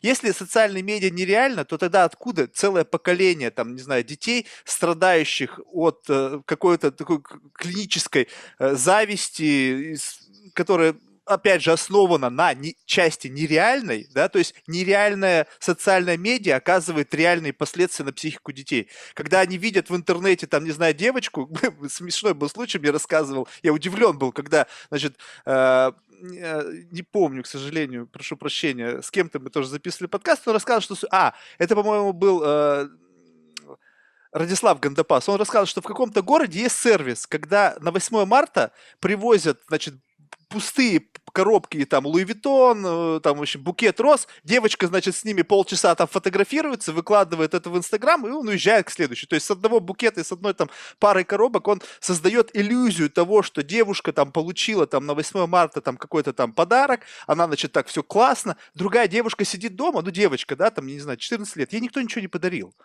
у нее ни хрена никого нет, ни, ни парней, никого. И она сидит вот сама бедная, и она смотрит на это и думает, вот же как живут другие. У нее это возникает травма. По сути, этот фейк создает для нее психологическую травму. Получается, в данном случае этот фейк, он абсолютно реален для этой конкретной девочки. А, это не проблема социальных медиа. Это проблема mm это, это не проблема социальных медиа, потому что, ну, не было бы социальных медиа, ну, как бы она бы другими способами создала... И вообще, это, это скорее про то, э, какие маркеры делают тебя успешной. Ну, не знаю, в 80-е это были вареные джинсы или там какая-то заграничная, заграничные вещи и возможность этими заграничными вещами щегольнуть. Это, это про, опять можно про... было увидеть. Таких девочек, которые ходили в этих джинсах, нужно было увидеть в определенном месте, потому что они сразу же себя позиционировали и связывали с определенным местом. То есть большинство людей просто не оказывались в таких местах, чтобы зависть у них это возникла. Сейчас достаточно открыть ленту, и эта зависть польется со всех водопадом ниагарским. Um, то, о чем ты говоришь, ну, как, бы, как мне кажется, повторю еще ага. раз, это не проблема social media как бы персе, uh-huh. не самой по себе, потому что это некий инструмент, uh-huh. а, некая форма, которую мы чем-то наполняем. И дальше вопрос, а почему она наполняется этим, почему девочки или мальчики принимают решение так делать, почему им важно создать образ именно так, почему образ успешности он не про, я не знаю, пронзительные тексты, которые ты пишешь о своих переживаниях. Почему вот эта форма внешняя, она такая? И на самом деле, когда ты говоришь о том, что раньше это видели там немногие, не, не многие, да нет, как бы а, капиталистическая модель объективации, там, сексуализации, э, и на, на обложках вот эти, значит, красивые, богатые, э, которые, значит, что-то имеют, и ты все время смотришь на них и хочешь каким-то образом к ним принадлежать, она существовала и существует, блин, ну не знаю, сколько человечества, наверное, существует. Вопрос в форме и вопрос, да, действительно в рупоре, в распространенности, в распространении. А, и это вопрос для меня к культуре сегодняшней. Почему все еще вот эта гендерная, а, гендерная социализация, она выглядит так? Почему, чтобы быть успешной девочкой на 8 марта, тебе нужно это предоставить? И тогда бороться, мне кажется, надо не с социальными медиа, ну это странно, правда, а бороться важно, и это делает как раз а, феминистическое движение, говорит, о-о, перестаньте требовать от женщин, перестаньте учить девочек, что они успешны, если мужчина им вот это все подарил. Хватит! Я себя чувствую супер успешной, когда я зарабатываю, когда я получаю следующее образование, когда у меня есть э, партнер или партнерка или кто, кто бы то ни было, близкие люди. Вот за что выступает сегодняшний феминизм. Это не проблема, повторю еще раз, социальных сетей потому что их можно ну, окей. использовать. Кто тогда воспитывает? Тогда получается так, что либо родители не воспитывают своих детей, да, в данном случае девочек, должным образом, когда им навязывают ложные ценности, либо родители вообще не участвуют в этом процессе, и дети сами, у, у, используя социальные медиа, копируют, э, грубо говоря, какие-то там, может быть, ошибочные методы самопозиционирования, когда они считают, что именно такой способ отображения будет демонстрировать уровень ее успешности. Вот ты говоришь, родители, значит, транслируют ложные ценности. Ложно они с чьей точки зрения? С нашей, с тобой? Ну вот только что ты сказал, что это бред собачий, когда для того, чтобы показать себя успешным... С моей нужно... точки зрения, это супер а, разрушительно. Тогда давай это просто очень... какой-то вот в качестве камертон, да, возьмем вот так, бэн, и вот сейчас вот что является, скажем так, для девочки, вот с твоей позиции, для, для девушки, да, неважно, тут возрастные ограничения, скажем, да. что, что должно являться вот, грубо говоря, квинтэссенцией того, что для девушки важно? То есть вот, вот что, что, демонстрация чего? Понятно, вот, Марк, Марк, дорогой, здесь, э, извини, что я так фамильярно, угу, нормально. это про то, что я за это борюсь, э, сколько себя помню, потому что меня страшно задевало, когда учитель физики в 10 классе говорил, ну тебе это не нужно, ты же замуж выйдешь и ребенка родишь. И, и я говорила, ну как бы в смысле? Ну это, это, это так унизительно, это так отвратительно это слышать. А, и, ну, в смысле, я была одной из лучших учениц, э, в том числе по математике, как бы, come on, и здесь я против того, чтобы разделять тогда воспитание мальчиков и девочек. Вы воспитываете человека, блин, come on! У, есть какие-то общечеловеческие ценности, все, общечеловеческие ценности. Согласен. И не надо говорить, ну, как бы, потому что как только мы начинаем скатываться в то, как воспитать мальчика, как воспитать девочку, в этот самый момент ты оказываешься в точке гендерных стереотипов. А что такое мальчик? А что такое девочка? А какими они должны быть? А как, в, чем, в чем разница их успешности? Успешность – это когда ты… А дальше мы с тобой упираемся. Это когда ты много денег зарабатываешь? Я не зарабатываю много денег. Считаю ли я себя успешной? Ну, достаточно. Я себя чувствую не просто успешной, я чувствую счастливой. Потому что у меня есть дело, которое я люблю и которое я строю последовательно несколько лет. У меня есть команда единомышленников, которые разделяют те же ценности, что и я – у меня есть, э, и они меня поддерживают с самых разных сторон, давая ли деньги, а, поддерживая ли волонтерскими какими-то, каким-то участием. Это люди, которые так же, как и я, видят несправедливость и хотят с ней бороться. У меня есть мой муж, а, человек, а, который точно так же разделяет э, ценности и человек, который со мной разговаривает, договаривается, обсуждает, и я с ним тоже договариваюсь, разговариваю, обсуждаю, и мы вместе против гендерных праздников, гендерных стереотипов и так далее. И я могу закрутить, э, не знаю, шуруп, а он может помыть посуду, потому что это не про мужское и женское, а про наш совместный household. Не, это с тобой согласен. Здесь вот это, это, это вот ты сейчас назвала очень яркий стереотип, да, что женщина не может закрутить шуруп, а мужчина не может Но это бред, согласен. Но когда, вот, понимаешь... Ты говоришь, что это бред?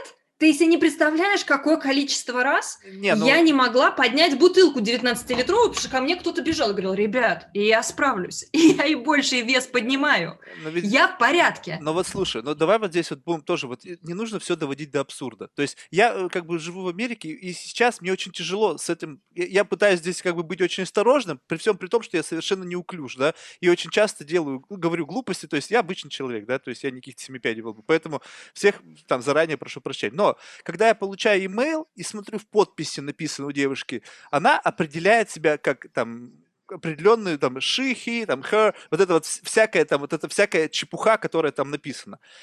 Вместо того, то есть э, ты сторонник того, чтобы воспитывать нужно как бы и мальчика, и девочку одинаково. Там, ну, come on.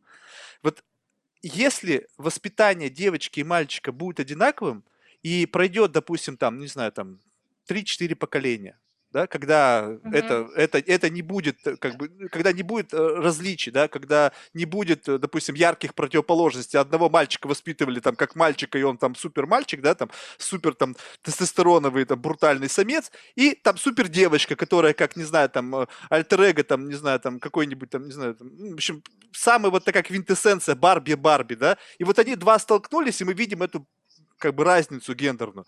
Представим, что через несколько поколений все воспитаны одинаково. То что, что за люди будут тогда? То есть как, как, э, ну, как будут складываться отношения между мужчиной и женщиной, когда между ними не будет существовать э, как бы условных различий. Я не имею в виду сейчас э, физиологических, я имею в виду... А, вот... куда, а куда они денутся, эти физиологические различия? Ну, в смысле, у меня есть вагина и матка, я могу выносить Нет, нет, нет, нет, нет. Я, я, я сейчас как раз таки не, не учитываю. Я сейчас это не учитываю, как раз физиологическое особенность. Они никуда не денутся, это безусловно. Но когда э, сейчас существует как бы, ну, определенная э, вот эта вот условность, которая разделяет мужчин и женщин, и позволяет им формировать союз, который как бы вот он, ну, какой-то, эм, скажем так, на мой взгляд, это как бы определенная, э, ну, как бы гармония, когда недостающие элементы соединяются, да, и получается так, что может произойти союз. Если абсолютно будет все идентично, то союз он не будет возникать, потому что, ну, не будет, то есть будут, будут друзья, будут там, не знаю, партнеры, ну, то есть это не будет э, вот в том виде, в котором это должно быть. То есть, мне кажется, вот это заложено эволюция, чтобы женщина была женщиной, а мужчина был мужчиной. И а ты можешь является... рассказать, что это значит? Это очень сложно. Что это я, знаю? Вот ты как...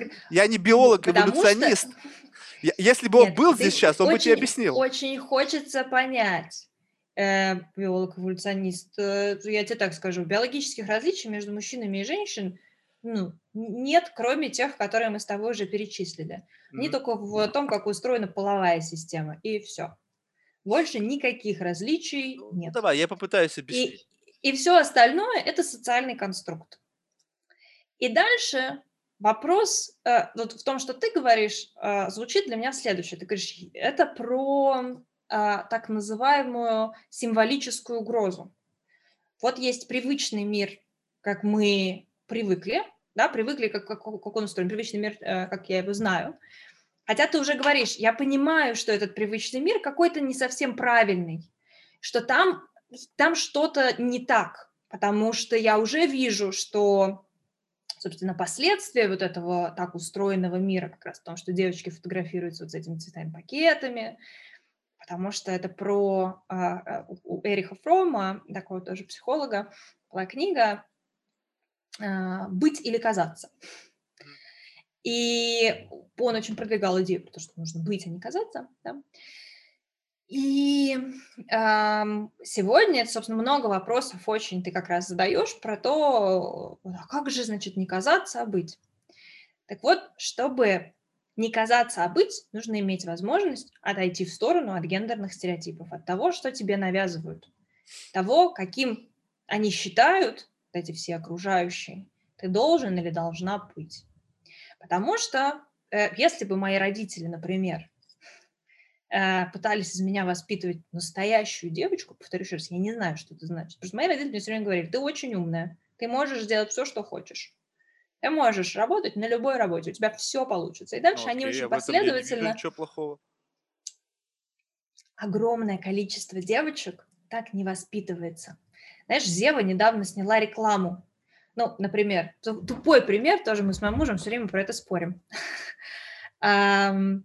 Я, как девочка, воспитывалась, помимо вот, значит, всего там, про то, что умная, книжки, школы, дополнительные занятия и так далее, еще я жила все время в мире, в котором у меня дома и в комнате должно быть чисто. И я обязана за этим следить. Зева сняла рекламу, где они, э, мальчик и девочка бежали эстафеты, у мальчика были только как бы, физические препятствия, а девочка еще должна была там что-то протереть, что-то закупить. И это называется mental overload. А Потому что я, например, в нашей семье, уже это гораздо меньше, но часто я менеджер домашнего пространства. Это я помню, когда придет э, наша помощница по хозяйству. Я помню, сколько денег ест. А, Повторю еще раз, сейчас уже этого меньше. В этом смысле мы как раз партнерство с моим мужем. Оно в том, что мы делим эти обязанности. Сейчас не только я про это думаю, есть часть домашних дел, про которые думает он. А я просто выступаю как человек, который спрашивает результат или наслаждается этим результатом. И это для меня как раз идеальное партнерство. Перестали ли мы быть от этого мужем и женой, а, женщиной и мужчиной? Нет, не перестали. А, Были ли, являемся ли мы а, людьми думающими, договаривающимися и выбирающими то, что нам подходит? Да. Не потому что мы считаем, что мы такими должны быть, потому что нам взрослые про это рассказали, и это отовсюду нам, значит, кричит, что женщина должна быть такой, а мужчина должен быть таким. В нашей паре, например, из нас двоих при просмотре кино плачет он все время, а я никогда не плачу. Слушай, и ну не я ведь... может... э, Я с этим согласен. То есть Да. я, может быть, просто, видишь, у меня проблема в том, что я не могу иногда донести мысль. То есть мне нужно, может быть, было покурить перед нашим разговором, чтобы у меня красноречие было. То есть Можешь сделать паузу. я сейчас, я сейчас не о том, что вы э, в быту разделяете без каких-либо предрассудков ваши обязанности. Я сейчас это совершенно не об этом. То есть представим себе, что, ну, то есть полярный пример как бы феминизма, да, такой, который в комиксах есть, там, это амазонки, да, которые там, не знаю, э, как бы не уступают в силе мужчинам, а еще и превосходят, ну и так далее.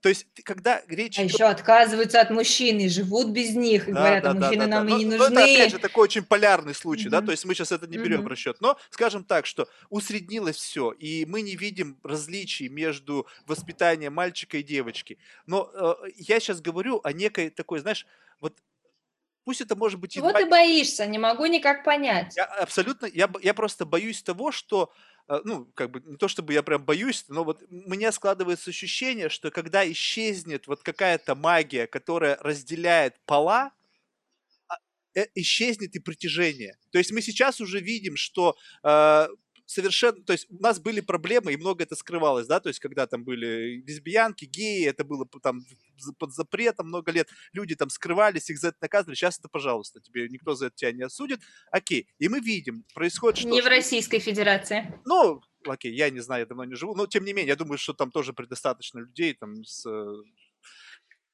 разных, разных Да, ориентаций, да, так? Сейчас не об этом. Так, Вот. И, и смысл в том, что э, когда теряется вот эта вот искорка внутренней притягательности, то и за исключением только детородной функции теряется и сама необходимость этих союзов. То есть, ну зачем? То есть, кроме как рожать детей, ну окей, сейчас можно в пробирке это сделать, мужчина вообще не нужен. никак не могу понять, что же там за искорка такая теряется. Что же там такое, никак, вот, значит, не, не уловлю. Я, я, А, я бы, я бы мог высказаться, но я не знаю. Я просто чувствую, что если это окончательно пропадет, тогда просто мужчины и Не женщины могу будут никак понять, что же это? Что это пропадет? Вот у меня складывается ощущение, что когда, э, э, вос- то есть много лет воспитывали девочек девочками, мальчиков мальчиками. Скажем так, что это такой э, исторический рудимент, да, который вот есть, присущ воспитанию детей разных полов. И что-то даже совершенно не, не на уровне э, вот какого-то подсознательного закладывается воспитание девочки, что отличает ее от мальчика. Не, не, не покладистость, не, не вот желание... Я тебе скажу. брать- Ну, Вот прямо сейчас Например, да. я читала учебник по developmental psychology, по психологии развития. Там, например, есть исследование про эмоции как раз. И мне кажется, это, это, это страшно. И так не должно быть. И это огромное количество как раз разрушенных судеб и, и просто часто ну, людей, которые страдают. А девочек это, это про бессознательные механизмы, про, про культуру, в которой мы находимся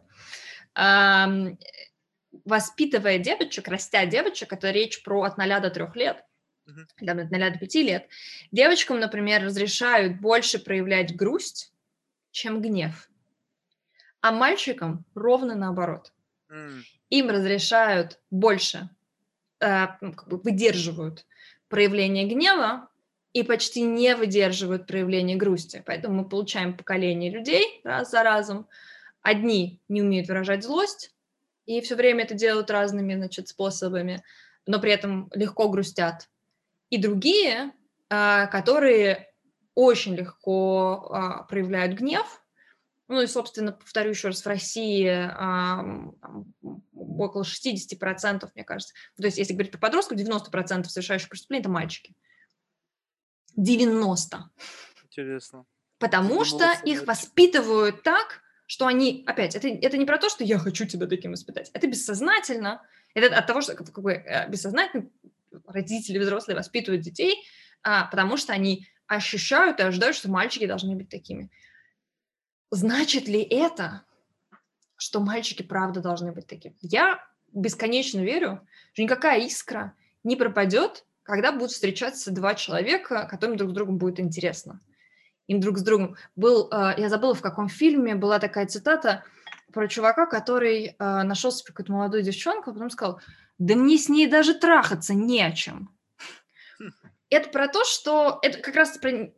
я против объективации, потому что ну, мы живем в культуре, в которой часто взрослые мужчины выбирают себе юных девушек, потому что это про статус, потому что это как бы про молодость, потому что он ей может что-то дать, ну как бы и, и с ней можно ей можно как бы управлять. Это про немножко товарно-денежные отношения, не про эмоциональные отношения, не про вовлечение. И мне как раз кажется, что когда мы, я, я, я не думаю, что твои страхи сильно оправданы, и мы в ближайшие ну, так, 100, 200, 300 лет далеко, страхи далеко э, уйдем от этого. Um, я верю, что люди будут гораздо счастливее, когда у них будет возможность, это возвращаясь к тому, о чем с тобой говорили еще в первой части, будет возможность выбирать не то, что им навязывают, а то, что правда соотносится с их интересами и желаниями. Их не будут эм, э, обвинять и как-то стыдить за то, что они выбирают не то, что нужно. Ну, то есть мальчики, которые хотят играть в куклы. И потому, ну, потому что мы живем в мире, в котором э, ты заходишь в детский магазин, и для девочек у тебя есть пупсы, коляски, кухни, добрый вечер. Во что ты играешь? Ты играешь в уход за семьей. А у мальчиков, как в одном ролике смешном американском, девочка трехлетняя зашла в магазин, и она говорила, а почему? Она вдруг увидела, что все товары в отделе для девочек розового цвета. И папа записывал этот старый ролик 2007 года, где она говорит, а почему мальчиков а, игрушки всех цветов, а у меня только розовые? Это же нечестно, папа? И он говорил, да, крошка, это нечестно, так не должно быть. И до сих пор 90% семей не позволяют мальчикам играть в куклы и катать коляски. А как у тебя тогда вырастет папа, который будет ухаживать за своим ребенком? Стесняюсь спросить. А как у тебя вырастет тогда взрослый мужчина, который будет готов разделять семейные и домашние обязанности и не считать это а, зазорным, потому что токсичная модель традиционной маскулинности предполагает, что мужчина не занимается женскими делами. Существует как раз это разделение мужское на женское. И в а этот как это момент, было ну, например, до сегодняшнего муж... дня? Как это было до сегодняшнего дня? Ведь э, это было нормой, то есть об этом не говорили. Я думаю, что вот только Слушай, последние 30 Марк, ну мы так с тобой докатимся до того, что... Ну а как было в 1701 году? Гильотина была нормой. Я не понимаю, почему ее отменили. В целом окей. В мире я, было я, довольно понял, много все. тупых норм. Все, окей, я понял. Все, давай, я, я больше не буду этого делать. То есть у меня просто, видимо, очень большая связь э, с понятно, понятно. прошлым, которая для меня считается ну, скажем так, я просто вижу сейчас то, что я не совсем могу понять. И поэтому для меня этот тренд кажется немножечко, ну, таким Because you are a white privileged man. Да Потому нет, что ты привилегированный, ну, ты привилегированный, ну, правда. Э, я, например, э, сталкивалась с дискриминацией, я не знаю, как часто ты сталкивался, наверное, ты сталкивался, потому что ты живешь в Америке, в другой стране, да, и я, живя в своей стране, сталкиваюсь с дискриминацией, потому что у меня странная фамилия, потому что я женщина, потому что я работаю с детьми больше 10 лет, у меня нет своих детей, например. И я все время сталкиваюсь с иджизмом. Тебе сколько лет, девочка, ты кого пришла учить? И я сталкиваюсь, ну, конечно, с национализмом. У меня еврейская фамилия. А, а у меня понятно, еще и да? Сейчас некоторые тоже там да. постоянно. Я сталкиваюсь с тем, что я женщина. Ой, посидите. Вот, а, а где вот мужчина с вами пришел? Давайте я с ним поговорю. Я сталкиваюсь с этим постоянно. И я понимаю, что это, это меня злит, это меня бесит. Но я счастлива видеть, что мир меняется. Я страшно благодарна моим родителям и моим бабушке с дедушкой, да, которые э, в этом смысле советские ребята и выросли вот в этом самом детском доме, у них ровно пополам были поделены все обязанности и поделены до сих пор. Дедушка моет посуду, бабушка готовит. А, ну и в этом смысле, конечно, советская интеллигенция, она, правда, сделала большой шаг в сторону эмансипации а, на каком-то базовом уровне. Хотя напомню, что даже работая в образовании, а, я, ну, женщин на руководящих позициях в разы меньше, чем мужчин. Не, ну это факт. Ну, короче, и, и это, это то, в тот момент, когда мы доживем до мира, в котором будет появляться больше мужчин, готовых ухаживать за детьми, сниматься домом, и женщин, готовых, ну, готовых с ними это разделять, мы будем жить гораздо счастливее, потому что появятся настоящие партнеры. Не люди, которые роли играют, навязанные кем-то, а люди, которые выбирают и договариваются. И принимают решение, мне это подходит или не подходит. Потому что я не настаиваю, я, я уверена, что будет огромное количество пар, которые будут счастливы от того, что он ей будет дарить э, мы все время говорим с тобой про гетеросексуальные пары, да, потому что есть еще гомосексуальные пары, и у них э, как-то еще устроено партнерство будем говорить не он, а она, да, а один э, будет другому дарить что-нибудь, а другой будет, значит, реципиентом принимающим.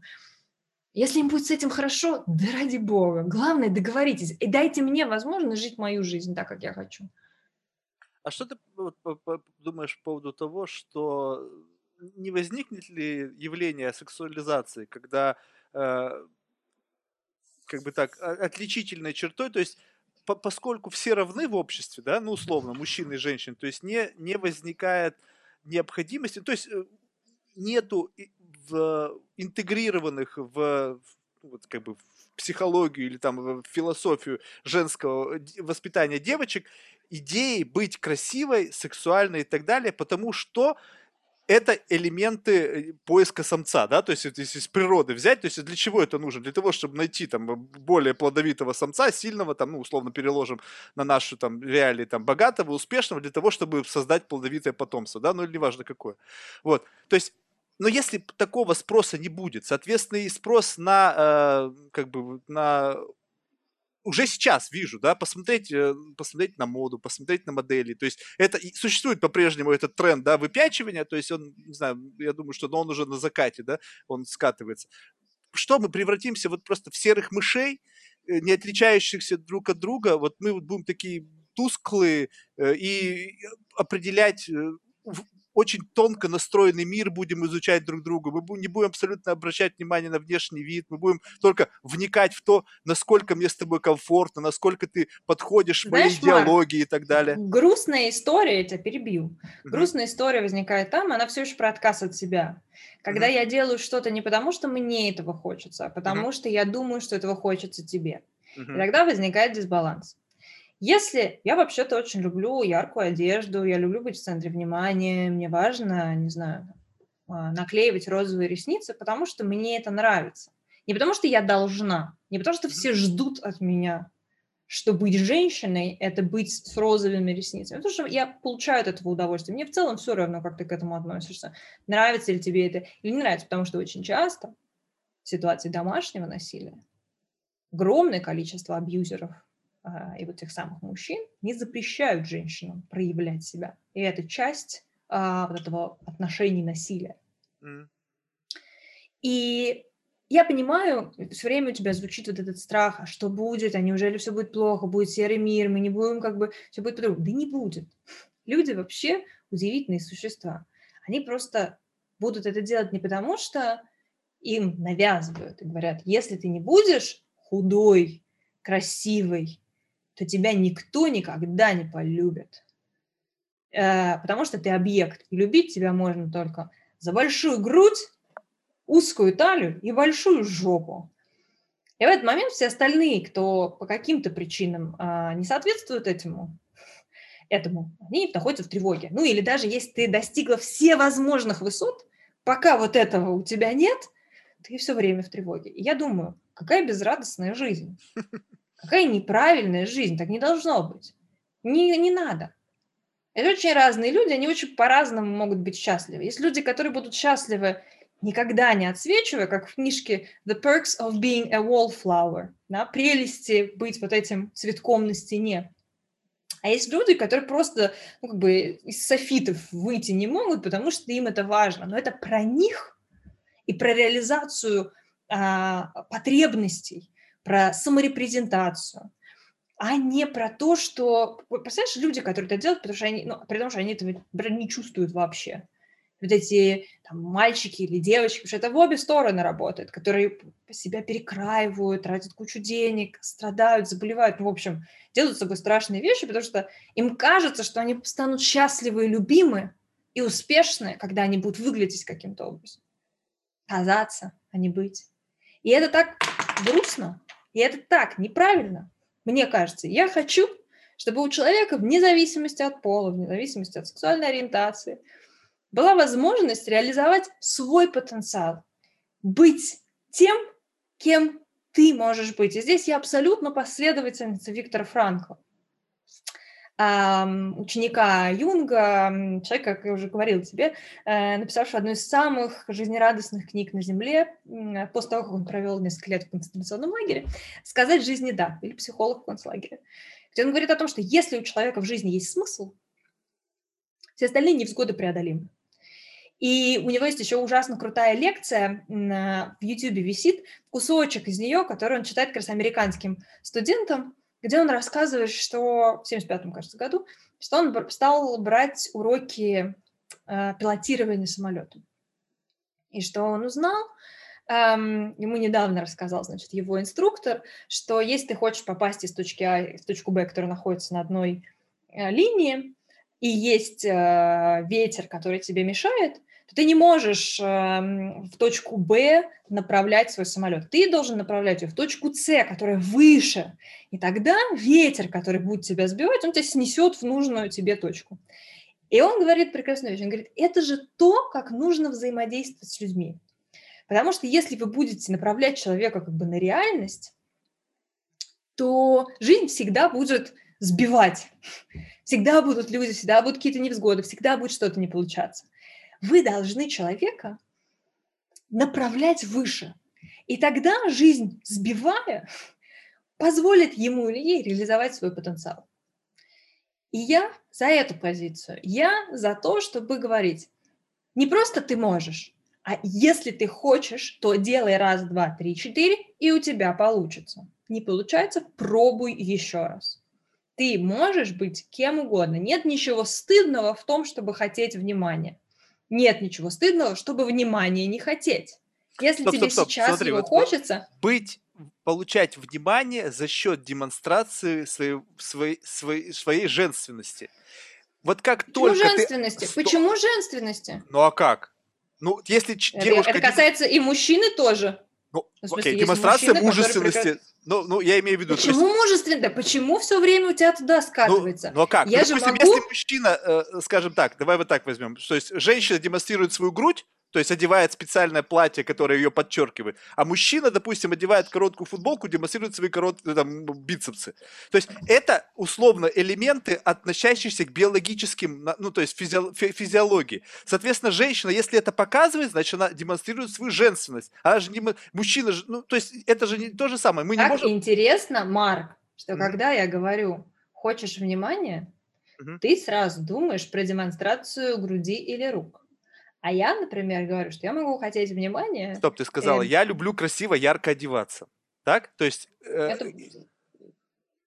То есть ну, привлечение да. внимания, оно может быть разным. Что я грудь ну, я Стоп, знаю, ну нет, ну окей, я понял. Я имею в виду, что вот если говорить о том, что если ты... Прив... То есть можно привлечь внимание, сесть за фортепиано и сыграть не знаю, Совершенно верно. удивительную мелодию Совершенно от верно. того, что всех парализует, от того, Совершенно какой ты гениальный исполнитель. Все что угодно, да. Но, но если, если, получается, отсутствует разделение на мужчину и женщину, тогда и демонстрация женщиной ее физиологии должна исчезнуть. И у мужчины демонстрация так, блин, его... Так, так интересно, как происходит вот эта подмена.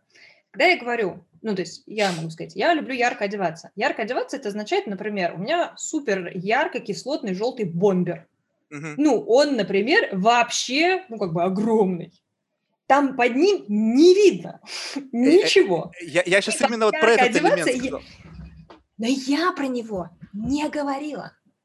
Ты слышишь другой. Я говорю, я люблю ярко одеваться. Знаешь, я просто люблю быть в центре внимания. Я ведь сейчас не к примеру, внимания, ярко одеваюсь. вопрос вообще не связанный с тобой. Я, в принципе, сказал, что если будет, ага. не будет различия между мужчиной и женщиной, я тебе просто говорю да, о том, что да. ты говоришь, а, сексуа... а сексуализации да. не произойдет. Окей, я тебе пытаюсь задать еще один вопрос. Соответственно, если нету этого, если нету различия между мужчиной и женщиной с точки зрения вот как бы, ну, необходимости демонстрировать свою гендерную принадлежность, потому что все считают, что все одинаковые. Соответственно, и девушки не будут использовать инструмент демонстрации, грубо говоря, своих каких-то отличительных черт, потому что это будет не комильфо, потому что если ты это показываешь, значит, ты признаешь свое женское начало.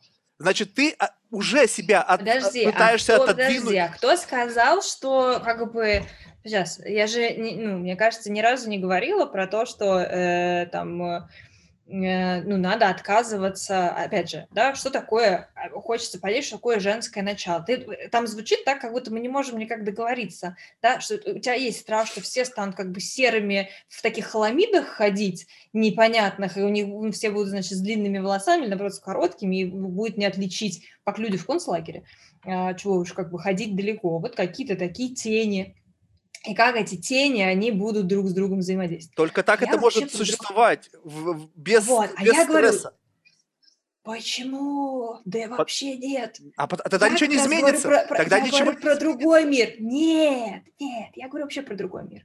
Я говорю про мир, в котором а, все люди очень разные, очень яркие. Неважно, они мужчины или женщины. Угу. Есть мужчины, мужчины очень яркие, и никто не смотрит косо, говорит, фу, вырядился, что, гей, что ли? Потому что ты можешь быть вполне себе гетеросексуальным человеком, просто любить ярко одеваться. И никто не будет тебя подозревать и как, бы, как, как на тебя смотреть, потому что как будто бы это что-то плохое, да, быть э, геем. А, ну и то же самое с девочкой, которая может хотеть ярко одеваться, может не хотеть ярко одеваться. Никто не будет от нее ничего требовать. Потому что будут те, которые будут хотеть, и они будут, например, соединяться с мальчиками, которые ярко одеваются, и вместе ходить, как бы, и это будет их passion, и это будет их страсть, они будут вместе про это что-то разговаривать, и на этой основе построить их союз. Так сейчас будут происходит. Люди, которые это то, что где, так, мир, а... в котором мы живем сейчас. Так оно и есть. И сейчас мы переживаем как раз этот элемент, когда есть мужчины, любящие ярко одеваться, и в этом нет ничего плохого. Они ходят с девушками, которые любят ярко одеваться, они образуют группы, они могут быть вообще совершенно, иметь разные сексуальные ориентации, но они, они уже есть. То, что ты говоришь, это шаг дальше. Будет только больше. То, что ты говоришь, нет, это шаг нет. дальше. Марк, Марк, мы все еще живем, мы все еще живем в мире, в котором а, огромное количество людей, в смысле, у огромного количества женщин э, сегодня в России нет высшего образования. Они, и, а, или у них есть высшее образование, дальше там самая страшная цифра по количеству матерей-одиночек. Например, про мужчин, которые просто ну, оставляют женщину и не платят, например, алименты.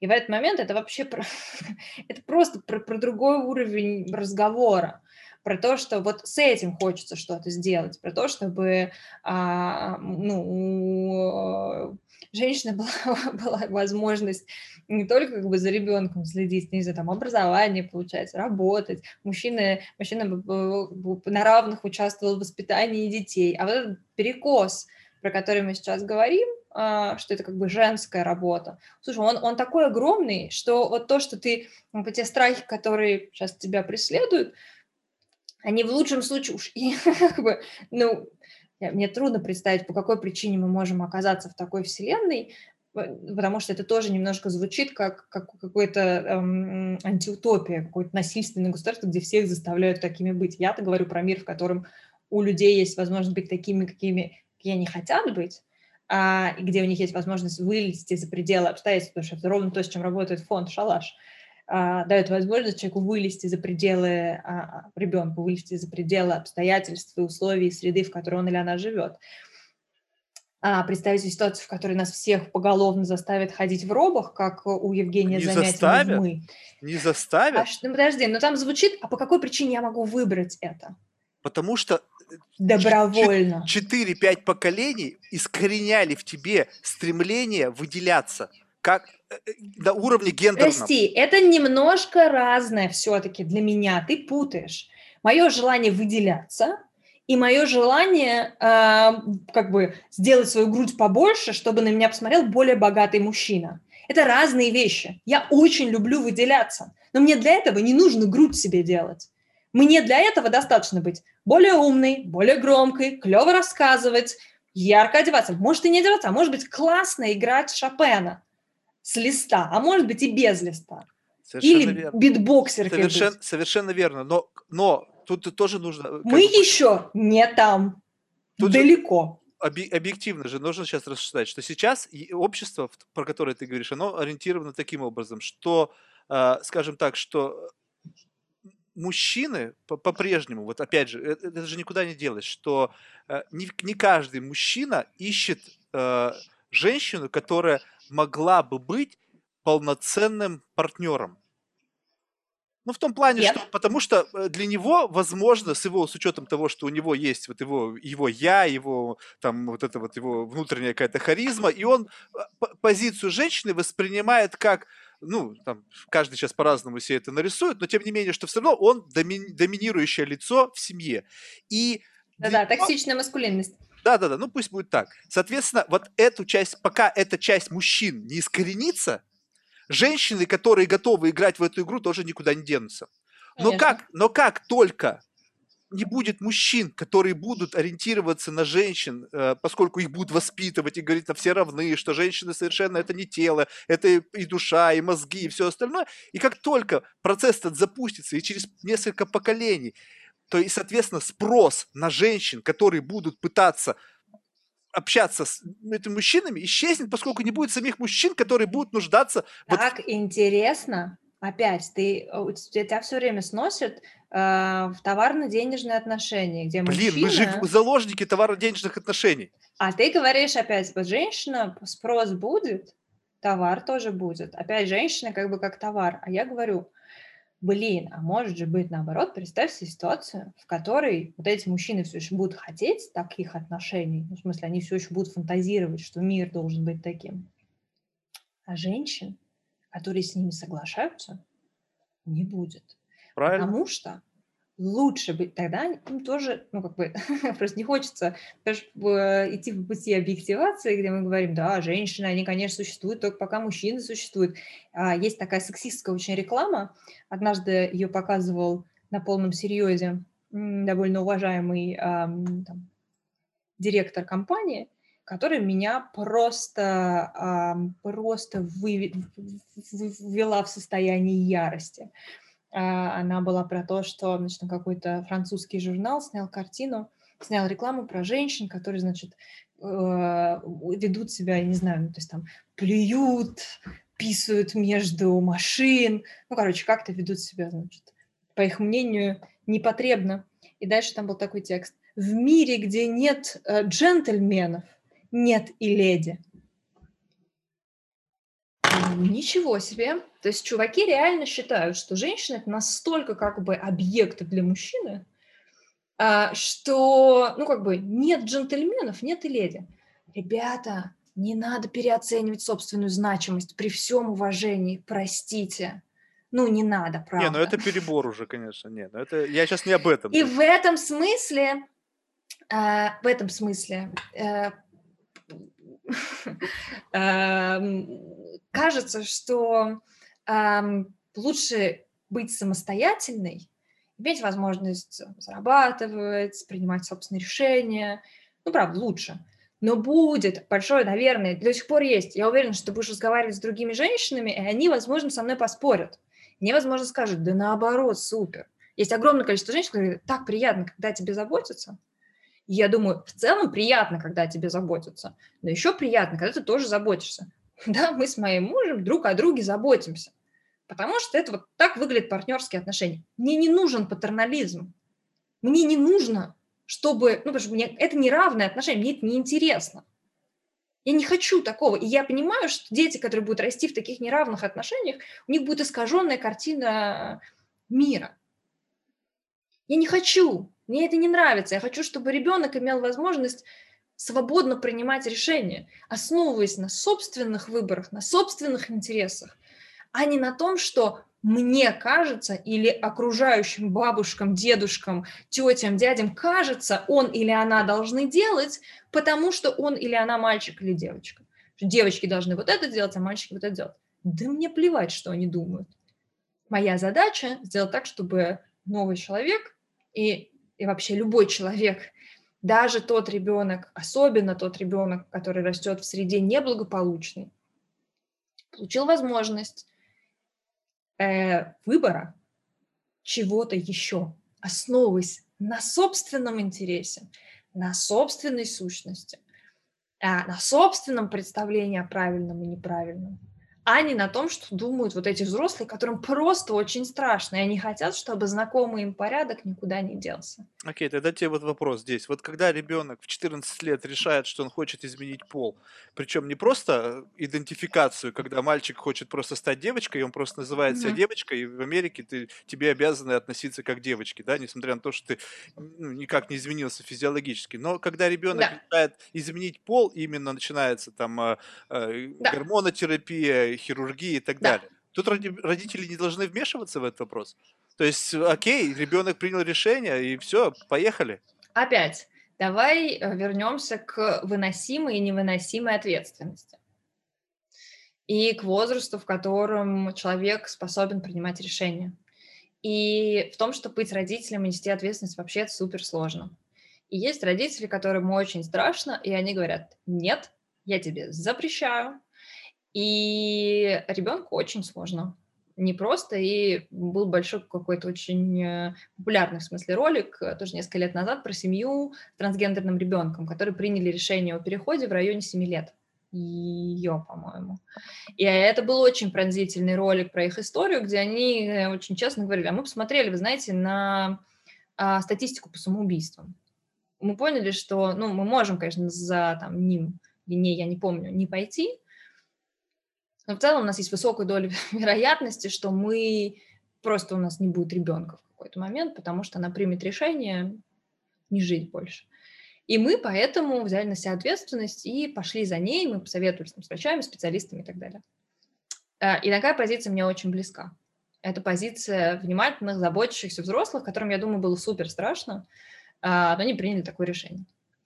А бывают взрослые, которые, ну, да, я уже сказала, которые говорят, ничего про это знать не хочу, это все дурь, это все мода, это все, значит, неправильно. Я как-то участвовала в большом исследовании, это смежная тема, в исследовании гомофобии, установок по отношению к гомофобии, а, остановок по отношению к гомосексуальности в России.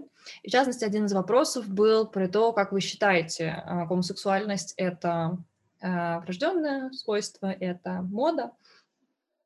И вот выяснилось, была большая выборка, там, публикации в международном журнале, а, где выяснилось, что люди, которые считают, что это мода, они более негативно относятся к гомосексуальности, потому что тогда, понятно, возникает символическая угроза от того, что ты вдруг узнаешь, и вообще это очень частый страх у родителей, того, что ребенок узнает, а, а, так и родился, собственно, закон о пропаганде, того, что ребенок узнает о наличии значит, ЛГБТ-сообщества, в этот самый момент ребенок как бы перейдет черту.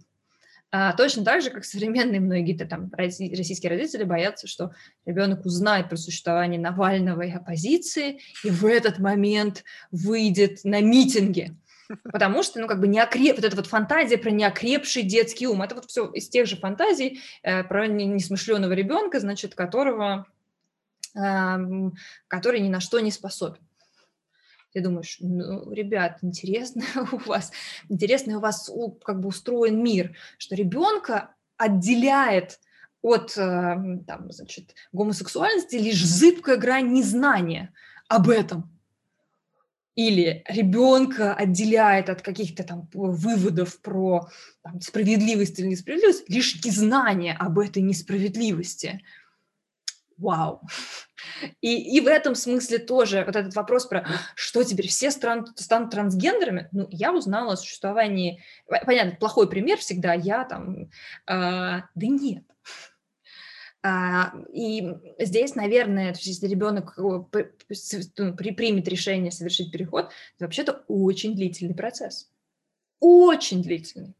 И а, есть история, вот недавно издание «Холод» прекрасное выпустило довольно пронзительный текст про людей, принявших решение, совершивших переход и принявших решение либо совершить обратный переход. Это смотря в каком возрасте. Либо есть же период взросления, когда идет построение гормонального фона. И некоторые, если это начать слишком рано, то потом некоторые вещи будут необратимы. И это будет... Э, Совершенно верно. Это, этот текст был ровно про то, что для кого-то это были необратимые э, последствия. Конечно. Э, я не, ну, будет странно сказать, нет, ты чего, только все должны следовать за собой. Во-первых, это длительный процесс. Во-вторых, ты сопровождаешь, человека сопровождает огромное количество разных специалистов. Может ли этот процесс быть ошибочным? И может ли он привести к каким-то серьезным последствиям? Может. Значит ли это, что не нужно, а, чтобы этот процесс и эта возможность существовала? На мой взгляд, нет, не значит. Просто очень важно вместе с человеком, с подростком, ребенком а, быть в диалоге. Можете сказать, я тебя слышу, я понимаю, что ты хочешь. Давай, я, это не то, что я тебе отказываю в этом, просто это долго, мы будем советоваться с врачами, давай наметим план. Это вообще другой разговор. И это про поддержку, это про то, что я тебя слышу, я тебя не отвергаю. Я не говорю, что тебе нет места в этом мире. Я говорю, что тебе оно есть. Я буду рядом с тобой. Я очень за тебя переживаю. Я хочу, чтобы у тебя все было хорошо. Я готова сделать для этого много всего. А, есть момент, к сожалению, на, когда, наверное, такое, такая позиция, ну, смысле, мне трудно представить, потому что, еще раз, я не родитель. Как педагог я могу сказать, что там есть точка, где я говорю, я все, вот здесь заканчивается зона моего контроля. Вот здесь до, до этой черты я могу с тобой идти, а после уже нет. То есть есть зоны, где я говорю, а теперь все. Ну, потому что иногда бывает, что родители сталкиваются, например, с наркозависимостью или какими-то там очень серьезными а, заболеваниями, там, нарушениями, и не все справляются, не все могут, и вообще это очень там, сложный, сложный и тяжелый путь. А, как про него, по, по нему идти. Но поэтому есть такие фонды, как наш, или фонды, как... Давай, э, кстати, вот э, да. поговорим о... Потому что мы как-то вот... Я тебя увел совершенно от, как бы от идеи вообще разговора о фонде. Просто в завершении расскажи, пожалуйста, а что вы делаете, какие задачи сейчас у вас стоят и какая помощь вам нужна? Потому что, ну, как бы, то вообще отчасти то, что мы делаем, да. мы пытаемся чё, помочь. Что вы вообще делаете? А, если кто-нибудь дослушает до конца, Это бонус-трек. Уверяю тебя, что а, Мы в эм, описании еще все поместим, поэтому даже те, те которые Смотри. люди нетерпеливые, они могут это будут прочитать. Да, это я, я супер нетерпеливый человек. Ужас. А, значит, э, что мы делаем? Ты в России есть 9 миллионов. В смысле, это классный разговор, и могу сказать э, а, то же самое о тебе. Э, мы, в России есть 9 миллионов детей, которые находятся в трудной жизненной ситуации. Это риск а, совершить преступление, это риск ранней беременности, это риск вот тот самый, да, не реализовать, реализовать свой потенциал, оказаться в колонии для несовершеннолетних, в а, комиссии, комиссии по делам несовершеннолетних и так далее. Сегодня нет системы профилактики, нет системы работы. Есть только система как бы реагирования, и то она очень слабая. И мы понимаем, что э, у ребенка есть возможность преодолеть вот эти обстоятельства только если, о чем с тобой на самом деле говорили почти все эти два часа, э, когда есть рядом хотя бы один взрослый, который может тебя научить действовать по-другому, когда хотя бы один взрослый может тебе дать опыт себя другого, опыт успешности. И наша задача сделать так, чтобы рядом с каждым ребенком в России был хотя бы один такой взрослый. И мы делаем ставку на учителей. В России сегодня миллион учителей в 40 тысячах школ. Мы провели опрос, э, мы работаем очень по-разному с учителями, в какой-то момент мы их обучали тому, а как действовать, если вы столкнулись с травлей, агрессией, с ДВГ, сексуализированным поведением э, и так далее. С другой стороны, в какой-то момент мы них спросили, ребят, а вы вообще сталкиваетесь с трудным поведением? Вы знаете, что это такое? 90% нам сказали, что в каждом классе есть хотя бы один или два трудных детей, да, детей с трудностями поведения мы как раз не говорим. Наша фраза, что это не трудные дети, а дети, которым трудно. Mm. И эм, они не знают, что с этим делать, что с ними делать. Потому что вообще-то KPI у российских учителей сегодня, я сама, да, как бывшая учительница, говорю, э, в том, чтобы дети сдавали ЕГЭ. Если ты сдаешь ЕГЭ на 100 баллов, то, ну, понятно, вы вложили, значит, в успешных э, детей. И эти успешные дети, они потом учителям дают разные надбавки. Поэтому невыгодно работать с трудностями поведения. А в Америке как раз есть, э, есть исследования, в том числе есть выражение school to prison pipeline, трубопровод из школы в тюрьму, про то, как школа влияет на а, детей с трудностями поведения, потому что не только российская школа их отвергает. И, в принципе, школе как бы эти дети не очень нужны, поэтому существуют разные способы э, сказать, ты значит, к нам не приходи, на экскурсию ты с нами не поедешь и так далее. И дети оказываются на улице, объединяются в стаи с такими же. А скука и алкоголь – это краткосрочные факторы проявления этого самого совершения преступления. Поэтому наша задача сделать так, чтобы а, учителя знали, как работать с проявлениями трудного поведения, чтобы они стали этими взрослыми, которые могут а, ребенку дать опыт а, другого поведения, научить вести себя по-другому. Мы работаем еще с родителями, мы будем сейчас делать большой проект в Рязани с кризисными семьями. А, и мы, собственно, работаем с детьми. Мы сейчас делаем два проекта. Один из них в торговых центрах. В торговых центрах есть такое тоже такое понятие mall rats, потому что а, торговый центр – это новый подъезд. Там тепло, сухо и есть фудкорт. А, а еще там можно что-нибудь украсть. Э, ну и вообще там можно значит, вести себя всячески. И наша задача идти к подросткам туда, где они находятся, и учить их этому самому новому опыту. Плюс у нас есть занятия для детей от 7 до 13 лет, э, споты, вот этот проект э, для торговых центров от 13 до 18, а вот для младших от 7 до 13 мы их э, учим как раз эмоциональному интеллекту, цифровой грамотности, критическому мышлению. Мы восполняем дефициты развития, мы учим их следовать правилам и справляться тоже с проявлениями трудного поведения. Вот, поэтому у нас э, молодой фонд, а, который решает системные проблемы. Конечно, у нас есть разные трудности с поддержкой, потому что это довольно неочевидная мысль, то, что мы делаем. Да? Принято часто помогать адресно. И у тебя есть вот конкретная собачка, конкретный ребенок, конкретный а, а, пожилой человек, которому или которой нужна помощь, и ты жертвуешь, да. Мы здесь э, работаем системно, мы переобучаем учителей, мы исследуем там, в их эффективности, и это, конечно, ой-ой. Сейчас ты слышишь, наверное, да, да что да, у да. меня тут звонит? Нет. Прости, пожалуйста. А, вот.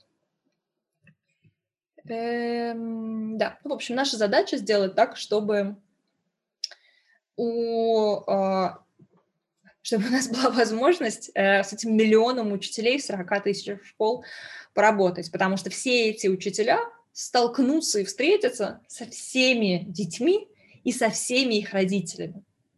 И если э, у нас получится поддержать, поддержать учителей, помочь им, потому что, конечно, эм, это не про то, чтобы дать им еще одну задачку Просто учителя, на самом деле, находятся под огромным давлением, и им нужна помощь. И мы уверены, что это про помощь и про поддержку, чем про очередное «вы нам должны». Семьи учителей, поэтому реально про них переживаю все время. Окей, вот, господа меценаты, на частном и корпоративном уровне. Вся информация о фонде будет в описании. Ссылки на прямые пожертвования для частных лиц тоже будут в описании. Вот. Если кто-то заинтересован в каком-то более серьезном виде сотрудничества, мы тоже предоставим информацию в описании, как можно связаться с представителями фонда. Я не знаю, как напрямую, либо через какие-то... Напрямую, конечно. Ну вот. Посмотри на меня. Я с тобой два часа разговаривала, я обожаю разговаривать. Окей. Не, обещ... Э, не обязательно два часа. Окей, окей, я понял. Вот, поэтому обратите внимание, то есть э, очевидно, что проблема есть, ее нужно решать. И если не будет людей, которые помогают, то проблема будет решаться медленно и неэффективно. Поэтому, как бы, давайте кошельки свои расчехляйте и помогайте, потому что это дело, дело, дело очень правильное. Окей, спасибо большое. Спасибо тебе я, большое. Я тебя поздравляю. Ты была первая девушка на нашем под, в нашем подкасте. Многие другие... И смотри, сколько мы говорили с тобой про гендерные стереотипы, про феминизм. Отчасти поэтому Абсолютно. Первый, как, Э, как очень смешно. Э, я смотрела вчера ТикТок, обожаю ТикТок, э, и там э, была подборка про всякие, ну, типа, про звезды и всякие сексистские вопросы и ответы. И в какой-то момент там было очень смешно. Э, сидит эм, э, Роберт Дауни-младший, ага. был, не уверен, Роберт да, зовут. Да, да, да. В общем, Дауни-младший, который играл Железного Человека, угу. Скарлетт Йоханссон. И ему, значит, и журналистка задает вопрос. Она говорит, вам вопрос э, Дауни-младший. Вы вот э, что чувствовали, ваш герой, как вот э, готовились? А дальше поворачивается Скарлетт говорит, а вам вопрос такой, вы вот на какой диете сидели, когда готовились к роли?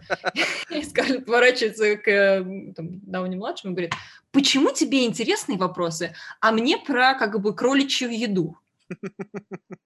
Я, я понимаю в каком-то смысле, что, конечно, какая-то часть нашего разговора должна была быть про это, потому что в смысле, э, очень, наверное, сложно разговаривать не с представителями э, в каком-то смысле меньшинств, а, про то, а, с какой, с какой дискриминацией они сталкиваются. Хотя я уверена, я вот, например, это такой, может быть, уже в топ я вот абсолютно верю, что я знаю, что такое дискриминация, потому что я ну, а, сталкивалась с дискриминацией по этническому принципу, э, с тем, что как бы люди ко мне как-то относились, потому что, значит, у меня фамилия такая, волосы кудрявые. И я, когда столкнулась а, с притеснениями, со стереотипами по отношению к гомосексуалам, я почувствовала, я знала, что это такое. То есть это, я видела это как несправедливость, и была готова биться за то, чтобы с этой несправедливостью что-то сделать. И я верю, что все люди, которые знают, что такое дискриминация, на собственном опыте, э, знают, как это больно, знают, как это нечестно, знают, как это неправильно, так не должно быть. Я верю, они готовы будут бороться с дискриминацией в принципе. Потому что ты знаешь, что это вообще к тебе не относится. Это так нечестно. Человек что-то про тебя думает, потому что ему или ей кажется, что он или она что-то про тебя знает. Ну, и как бы человек не хочет тратить время, чтобы ну, с тобой знакомиться, что-то про тебя узнавать. Бесит ужасно. Окей, okay, ну, надо с этим бороться. И вы делаете правильное дело. Окей, в завершении вопрос мы спрашиваем всех один и тот же. Это кого бы ты могла рекомендовать нам в качестве потенциального гостя или гостей для наших будущих подкастов? И в первую очередь этот человек, которого было бы интересно послушать тебе. Я э, обожаю, э, я думала, кстати, об этом э, и поняла, что нужно номинировать женщин. А, я очень э, люблю Екатерину Шульман. Э, и то, как и что она говорит, а, она а, супер крутая, и кажется, что всегда приятно и интересно очень ее слушать.